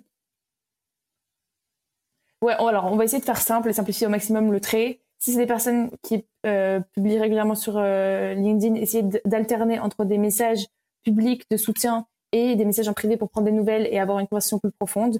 Et si c'est des personnes qui ne publient pas forcément ou qui ne partagent pas forcément leur actualité, peut-être tous les 3-4 mois, prendre des nouvelles, essayer d'envoyer un petit message et, euh, et planifier un appel euh, entre temps ou planifier euh, un resto si vous êtes dans la même ville. on va dire, on va, essayer de, de, de, garder ça simple. Je pense qu'il n'y a pas de, a pas de loi, mais ça devient très difficile aussi d'entretenir un réseau. Enfin, je vais pas dire trop parce qu'il faut se rendre compte aussi que quand tu fais beaucoup beaucoup de rencontres, c'est très difficile d'entretenir tout. Je pense aussi qu'il faut faire des choix. Et parfois, des, des gens que tu vas leur parler une fois et peut-être que tu leur en parleras pas pendant super longtemps. Tu pourras peut-être pas entretenir tout le monde aussi. Il y a des gens, forcément, naturellement, ça va tomber parce que tu crées la relation, tu étais curieux de trucs, mais t'as pas forcément d'atome crochu. Je pense que le but n'est pas de d'entretenir tout le monde parce que c'est un, une perte d'énergie énorme, mais vraiment de garder euh, les personnes avec qui tu as vraiment envie de construire quelque chose de plus précieux et de mettre plus d'énergie sur ces relations-là. Ouais, donc euh, c'est pas un souci forcément si tu laisses tomber des relations dans l'oubli pour toi. Faut pas se flageller par rapport à ça. Mmh, moi, moi j'aurais tendance à dire que, que c'est pas un souci parce que je pense que tu peux pas entretenir euh, un, réseau énorme. Enfin, j'avais lu une étude de, tu peux pas entretenir une relation proche avec plus de 150 personnes. Et tu vois, sur LinkedIn, on a beaucoup plus que ça. Donc, euh, je pense qu'il faut garder un cercle. Tu vois, faut, faut, faut définir euh, quelques personnes avec qui tu as vraiment envie de garder plus un lien. Si cette personne, euh, je leur ai parlé, je leur reparlerai pas pendant longtemps. Je les ai pas oubliés pour autant, mais je pense pas que je penserai à les relancer, tu vois. Ok. Voilà. Ok. Bah, mais c'est intéressant parce que je veux avoir ton avis là-dessus. C'est vrai que c'est comme, euh, je sais pas, c'est comme une, une, entreprise. Euh, elle cherche à, elle cherche des prospects qu'elle va transformer en clients. Une fois qu'elle a ses clients, euh, elle veut les garder les clients. C'est ce que je veux dire? Et donc, donc elle va avoir une, une démarche de, de relance plus ou moins régulière et tout. Et je me demandais ce qu'il en était par rapport à ça, parce qu'on faisait le parallèle entre networking et, et séduction tout à l'heure. on peut aussi, j'imagine, faire le parallèle entre networking et, et, et clientèle euh, tu vois ce que je veux mmh, dire? mmh. On cherche à on cherche à avoir euh, plus de clients et des relations plus profondes pour qu'ils achètent plus. Donc il y, a cet objectif euh, financier qui est lié à ça. Mais mais voilà, c'est pour ça que je me je, me disais que qu'une entreprise avant qu'elle avant qu'elle lâche un client avant qu'elle lâche les relances par rapport à un client j'imagine qu'il va falloir du temps parce que c'est compliqué d'acquérir un client donc une fois qu'on l'a, on le lâche plus trop. Et, euh, donc voilà, je, me demandais ce que tu pensais de, ça par rapport au networking. Et ben, toi, tu me dis clairement, euh, si c'est relativement naturel d'entretenir la relation, faites-le absolument. Si ça devient, euh, ça devient trop une contrainte, c'est pas bon signe et, et c'est pas grave de lâcher l'affaire avec telle, ou telle personne. Je pense qu'il faut vraiment rien forcer dans la vie, surtout dans les relations. Tu vois, on est elle est trop courte pour forcer des relations qui sont pas naturelles ou des gens avec qui tu as peu d'atomes crochus. Donc, dans, avoir un canal large, on va dire, parler à beaucoup de gens. Et ensuite, dans les, tous les gens que tu rencontres, tu as des gens avec qui tu vas affiner, euh, où ça va, tes relations vont prendre une autre dimension.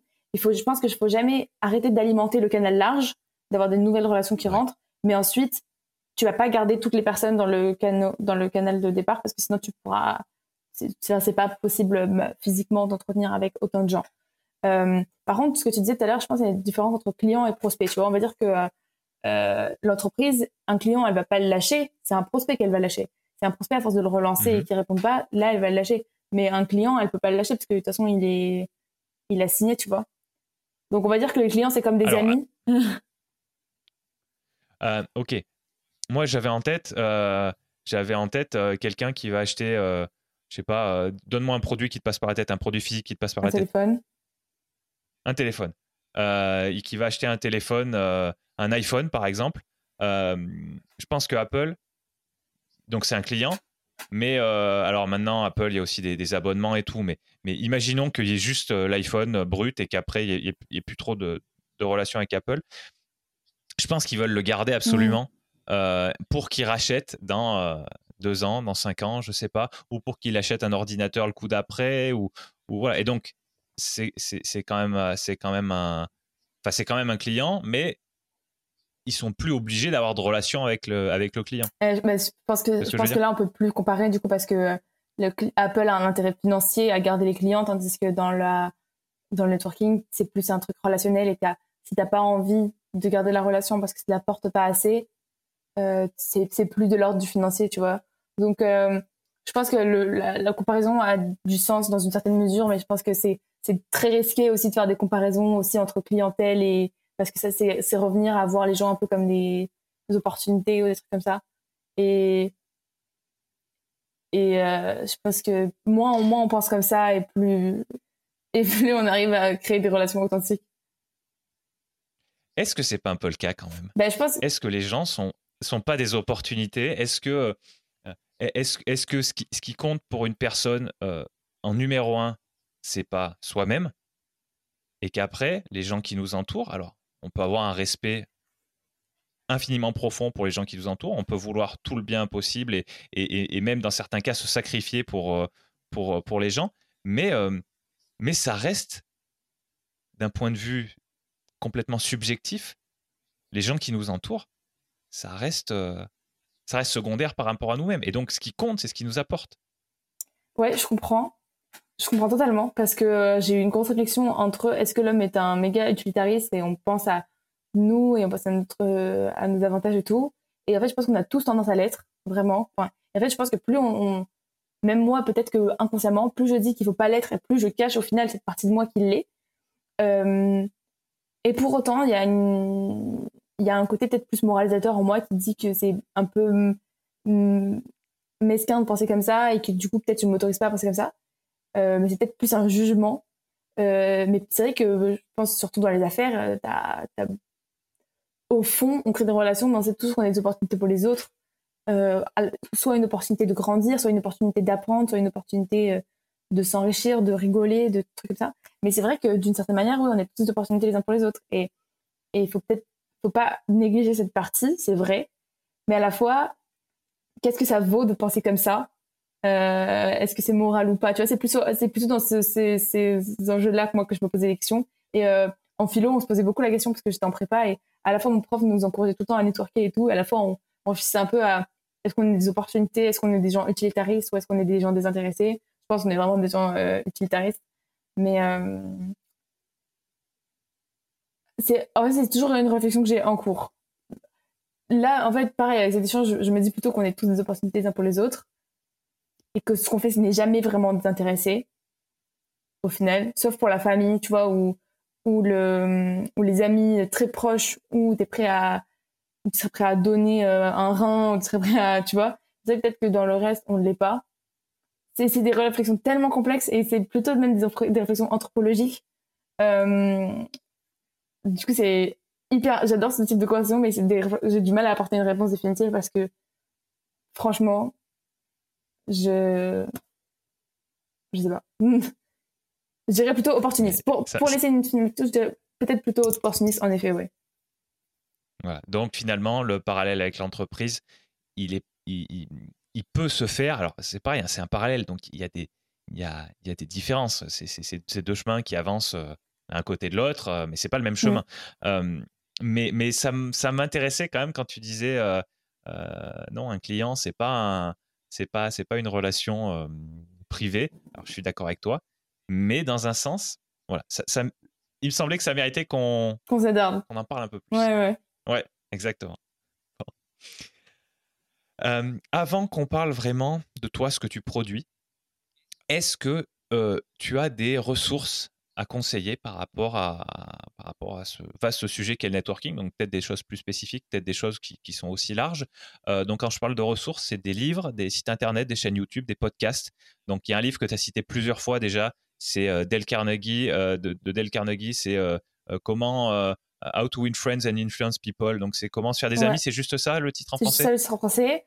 Un autre livre. Alors, c'est un livre que j'ai pas lu. J'ai lu, j'ai vu le TEDx de ce garçon euh, il s'appelle How to Network in College. Donc c'est Isaac Serwanga. Je pourrais t'envoyer le lien euh, si tu veux. Ouais. alors oui, je tiens, je précise juste, là c'est le moment. Tout ce dont on aura parlé, attention, je te mets un peu la pression, parce qu'il faudra que tu te rappelles de tout ce dont on aura parlé, ce sera euh, dans les notes d'épisode. Les notes d'épisode, vous les trouvez sous la vidéo YouTube, si vous êtes en train de regarder sur YouTube, sur, sous, le lecteur sur Spotify, Apple Podcast, Deezer, normalement c'est présent aussi. Et si là où vous écoutez ou vous n'avez pas trouvé tout ça, euh, à la toute fin de l'épisode, je vous dis où retrouver les notes d'épisode sur mon site euh, web. Et, du coup, tout ce que Julien nous dira, euh, quand il y aura des liens, il y aura des liens. Et, voilà, vous pourrez retrouver tout ça là. Écoutez bien jusqu'à la fin de l'épisode. Mmh. Après, j'ai une autre source aussi. il faut que je retrouve le nom exact parce que je ne sais pas comment le prononcer. C'est quelqu'un disait le pape du réseau. Ah voilà, Hervé Baumeller. Hervé Baumeler, le pape du réseau. Il a fait un podcast avec Pauline Legnaud. donc ça, je recommande aussi sur le networking. Donc c'est le, le, le, sujet du podcast, c'est networking or networking. je recommande aussi Jérémy Van Boss qui est passé dans mon podcast. Donc, tu pourras mettre le podcast qui s'appelle euh, Comment se créer un réseau en partant de zéro, qui est super aussi. Il donne plein de conseils. Euh, est-ce que en, networking LinkedIn, il y a Caroline Mignot qui a fait un live comment networker sur LinkedIn et qui a créé aussi une app euh, Refer qui est très orientée networking. Donc elle en parle souvent aussi. Est-ce que j'ai d'autres ressources à te conseiller? Ouais, il y a un livre que j'ai lu, que j'ai adoré, qui s'appelle euh, The Proximity Principle, qui dit que pour arriver euh, au job de tes rêves, il faut que tu sois proche des bonnes personnes et aux bons endroits. Euh, et ça, c'est un super livre aussi de comment, comment construire la carrière de tes rêves. C'est un livre qui m'a beaucoup inspiré et dont j'applique les principes un peu maintenant sans m'en rendre pleinement, sans en avoir pleinement conscience. et ça, c'est qui l'auteur de ce livre Ken Coleman. Ken Coleman. et je pense que là, déjà, ces ressources, c'est déjà top. Franchement. Ouais, ça vous occuper un moment, là, ceux qui écoutent. C'est beaucoup en anglais. Quand vous aurez fait C'est beaucoup en anglais, d'ailleurs, parce que je trouve qu'il n'y a pas beaucoup de contenu français à ce sujet-là. Très peu. D'accord. Enfin, je sais pas ce que tu en penses, mais c'est surtout américain, ce mindset de networking. Mais moi, le problème, c'est que je suis complètement biaisé parce que 95% de mon contenu, euh, enfin, du contenu que, j'écoute et que je regarde et que je lis, c'est américain. Mm. Donc, euh, donc, en fait, j'en sais mm. rien. Mais en vrai, moi, je trouve qu'en France, il n'y a pas beaucoup de personnes qui parlent de networking. Donc, euh, donc je recommande principalement du contenu anglais pour. ouais, ok. Bon, tu essayes de retenir tout ce dont tu m'as parlé. Si jamais il y a un truc dont tu n'as pas parlé, mais auquel tu penses après, pareil, on pourra le rajouter dans les notes d'épisode et je te, et, je te redemanderai après coup de, de m'envoyer ça. Ça marche. Bien. Maintenant, toi, le contenu que tu produis. Alors, est-ce que tu peux nous en parler? Est-ce que c'est le podcast avant tout? Est-ce que c'est beaucoup de, est-ce que c'est beaucoup de, de, contenu, de posts, euh, voire peut-être d'articles? LinkedIn Est-ce qu'il y a d'autres choses que tu, que tu produis Et voilà, parle-nous de, parle-nous de, de, toi, ce que tu veux mettre en avant euh, euh, dans ce que tu crées. Bah ouais, du coup, moi, je, je principalement les gens vers mon podcast, qui pour l'instant s'appelle Julia Wonders, mais que je vais renommer très bientôt Networking Girl, parce que c'est vraiment ce, ce sujet-là de networking dont je veux parler principalement. Et euh, je crée aussi du contenu sur TikTok pour les étudiants. Euh, c'est vraiment orienté LinkedIn, comment créer un réseau sur LinkedIn, comment utiliser LinkedIn euh, pour ses démarches professionnelles. Et un autre, bah, sinon, mon compte LinkedIn où je crée des posts toutes les semaines, où je pense que je lancerai bientôt aussi une newsletter. c'est pas encore sûr, mais, mais, mais voilà, ça, c'est les ressources principales. Ouais, une newsletter LinkedIn ou une newsletter indépendante Je pense, je pense que je ferai une newsletter LinkedIn parce que c'est toujours en réflexion, mais pour l'instant, c'est LinkedIn, c'est susceptible de changer. Bon, bon, ok. Bah, super. Et donc, euh, ouais, ton, ton, podcast en priorité. T'as pas un site, euh, t'as pas un site non, web non, mon podcast. où tu recenses tout Non. D'accord, ok. Ok. Donc, euh, bah, ton site web, donc tu nous as dit le, titre actuel et, le. Ouais, Julia, Julia Wonders pour l'instant. futur. Ok. Ok.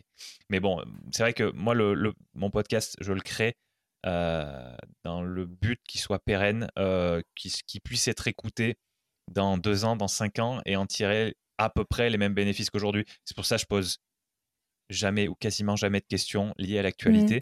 Mmh. et au contraire, je m'intéresse aux principes, aux trucs qui changent pas ou qui changent sur de très très très longues durées. et donc c'est vrai que Julia Wonders tout, tout de suite et, et, et et de toute façon, ce qu'on ce qu'on fera, c'est que les notes d'épisode, elles, elles seront toujours présentes euh, là où je vous dis ou, en dessous de l'épisode. Et, les liens, euh, du coup, ils seront toujours valables. Même si le titre change, euh, le lien sera toujours valable. Donc, voilà, cherchez ce que Julia vient vous dire, vient de vous dire pour, l'écouter elle. Mais, si vous avez le moindre doute ou si là, on est, en, toute fin juillet 2022 quand on enregistre, si on n'est plus en 2022 par exemple, peut-être qu'il vaut mieux que vous cliquiez sur, le lien des notes d'épisode. Euh, qu'est-ce que qu'est-ce qu'on peut faire pour donc soit pour toi alors ça peut être euh, ça peut être aller découvrir aller découvrir ce que tu ce que, ce que tu produis peut-être euh, peut-être s'abonner ou rentrer en contact. Alors, s'abonner si on veut te suivre de manière passive à ton, à ton LinkedIn. ton LinkedIn, il est en, mode créateur? Ok. Donc, le, bouton qu'on voit en priorité, c'est pour euh, s'abonner à ton contenu, c'est-à-dire une, une, relation qui, qui va que dans un sens, on va dire mais mais, mais peut-être que, peut-être que dans certains cas, il y a des gens qui voudront échanger avec toi, qui voudront suivre tes conseils justement. Et donc, eux, ils peuvent, ils peuvent quand même te contacter en t'envoyant un petit message personnalisé en te disant pourquoi ils veulent te, ils veulent te parler. Avec plaisir même. bon. Qu'est-ce que, globalement, qu'est-ce, que tu aimerais qu'on fasse après avoir écouté enfin, tu vois, avoir écouté notre longue discussion, qu'est-ce que tu aimerais qu'on change dans notre vie ou, qu'on en, termes de voilà un, appel à l'action euh, pour toi, ça serait quoi? Euh, ben, en fait, moi, ma première, euh, on a beaucoup parlé de networking, mais moins du côté quête de sens. Et moi, j'aimerais qu'on ne dissocie pas les deux. Et la première question, ce serait faire un premier état des lieux de là où vous en êtes dans votre vie en ce moment, dans le projet professionnel, et se dire est-ce que je suis satisfait de là où je suis, où est-ce que j'aimerais aller, quels sont mes freins? Pourquoi j'ai peur d'aller là? Et quelle personne pourrait peut-être m'aider à aller là? Et ne pas hésiter à prendre contact justement avec les personnes qui sont soit au niveau où on veut aller. Euh, après, si c'est accès au cinéma, euh, je ne vais pas dire pas euh, contacter Scarlett Johansson, mais par exemple, on est salarié, on aimerait être entrepreneur, ben, prendre contact avec plein de personnes sur LinkedIn qui ont fait ce changement, parce que probablement que nos peurs, plein de gens les ont vécues avant nous. Donc, ça va être insécurité financière, ça va être euh, peur de ne pas avoir de clients, ça va être peur de se montrer sur les réseaux sociaux, peur de parler de ses offres, peur d'être trop cher. C'est des peurs qui sont hyper communes en fait. Et, euh, s'entourer de personnes qui traversent la même chose que nous. Donc à la fois d'autres salariés qui euh, vivent la même chose que nous, à la fois des personnes qui, elles, sont, sont entrepreneurs, on ne se pas. Donc je pense que le, vraiment mon conseil, c'est faire un, état des lieux et prendre contact avec des personnes qui vont nous aider sur le chemin pour arriver à là où on a envie d'aller. D'accord. Ouais, ouais. ouais c'est vrai que cet état des lieux par rapport à, cette question de la quête de sens, ça a l'air assez fondamental. Euh, parce qu'effectivement, avant de contacter des gens, avant de poser des questions, il y, a, beaucoup de questions potentielles, il y a beaucoup de gens potentiels. Euh, si on ne sait pas ce qu'on veut, du tout, c'est dur de se lancer à ce niveau-là. Et, je pense que tu as bien fait d'insister là-dessus en se disant, euh, bon, où est-ce que j'en suis, qu'est-ce que je veux?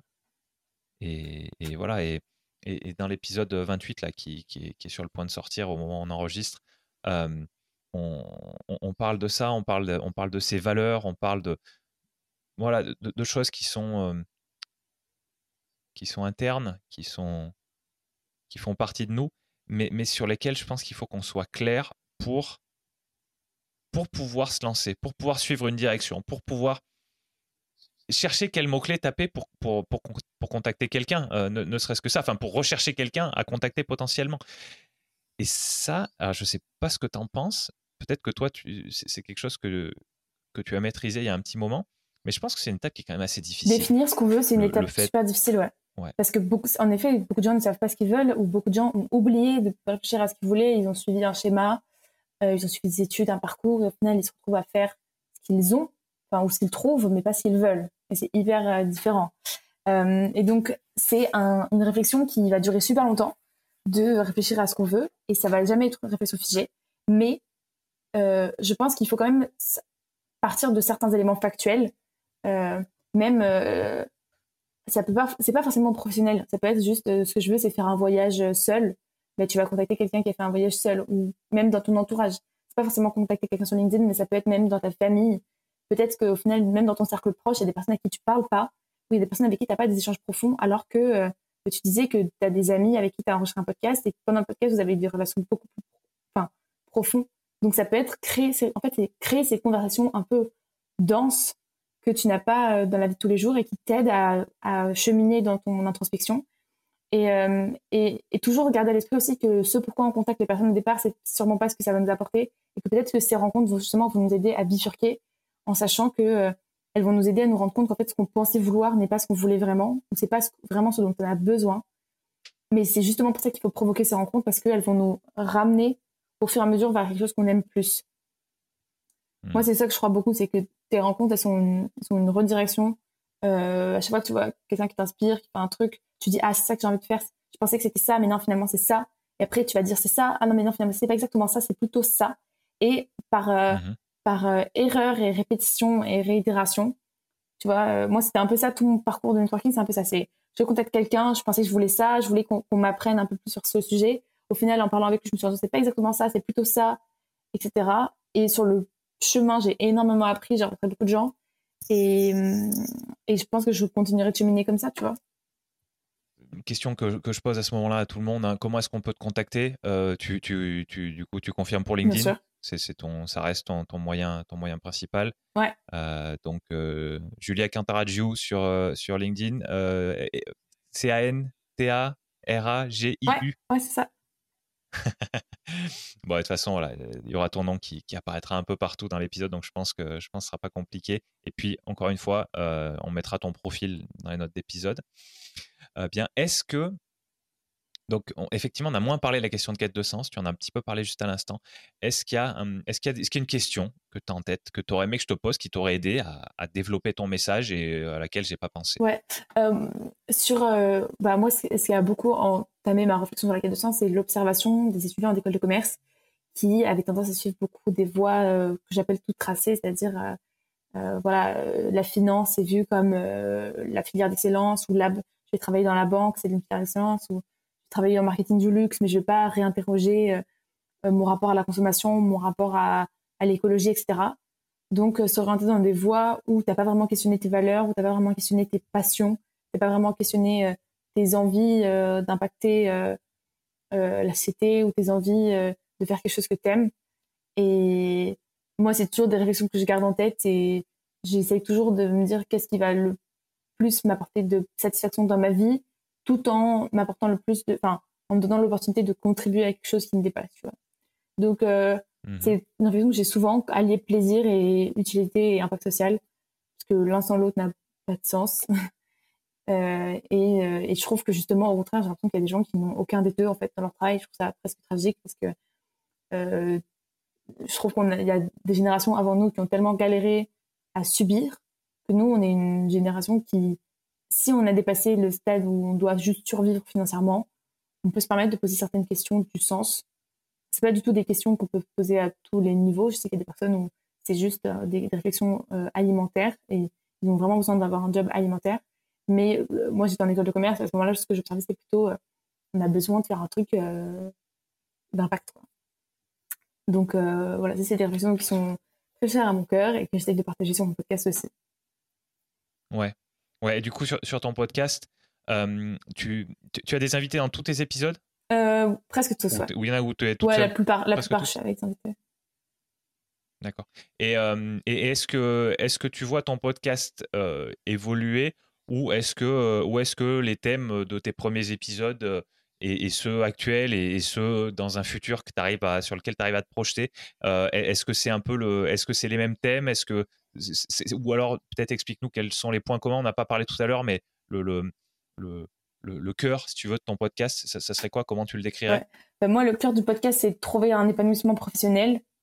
Euh, et j'ai commencé, j'ai lancé un podcast euh, par passion sans, sans savoir exactement de quoi j'allais parler. Donc, j'ai parlé de plusieurs thématiques qui me tenaient à cœur.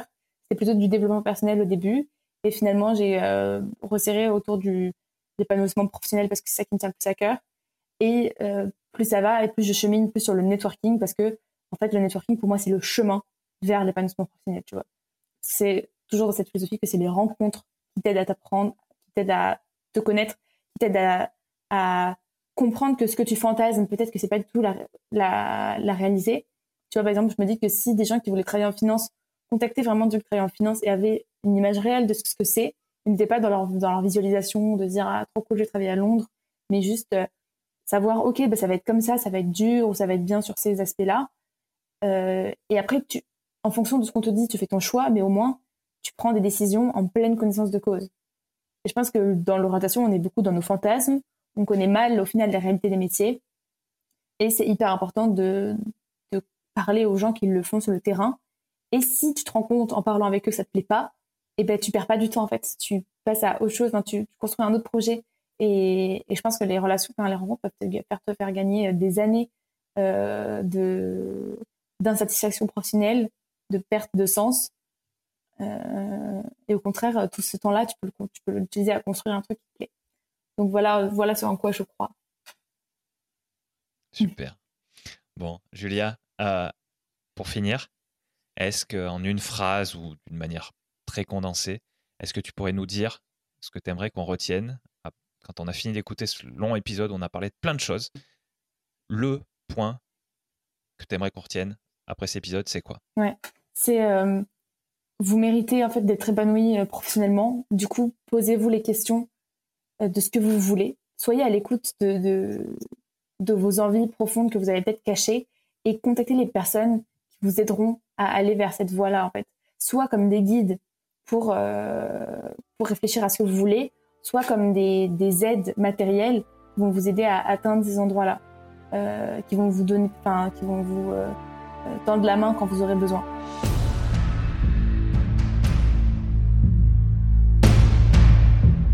Merci, cher auditeur, d'avoir écouté cette discussion jusqu'au bout. Tu peux retrouver les notes de chaque épisode sur le site alexandrepenot.fr slash podcast. C'est alexandre, P-E-N-O-T.fr slash podcast. Ces notes contiennent notamment le moyen de contacter l'invité et les références qu'il ou elle a mentionnées. Sur cette même page, tu trouveras les vidéos de tous les extraits marquants de l'épisode, ainsi que la version vidéo de l'épisode complet. Si tu veux aider ce podcast à continuer de se développer, tu peux t'abonner sur ta plateforme d'écoute préférée et y laisser une évaluation positive. Tu peux également me parler directement depuis le formulaire de contact de mon site pour me dire qui tu es, comment tu as découvert Principes fondamentaux et éventuellement qui tu penses qui ferait un bon invité. évidemment, ce qui aide le plus, c'est que tu recommandes ce podcast à des personnes que ces discussions pourraient intéresser. A bientôt pour un nouvel épisode de Principes fondamentaux.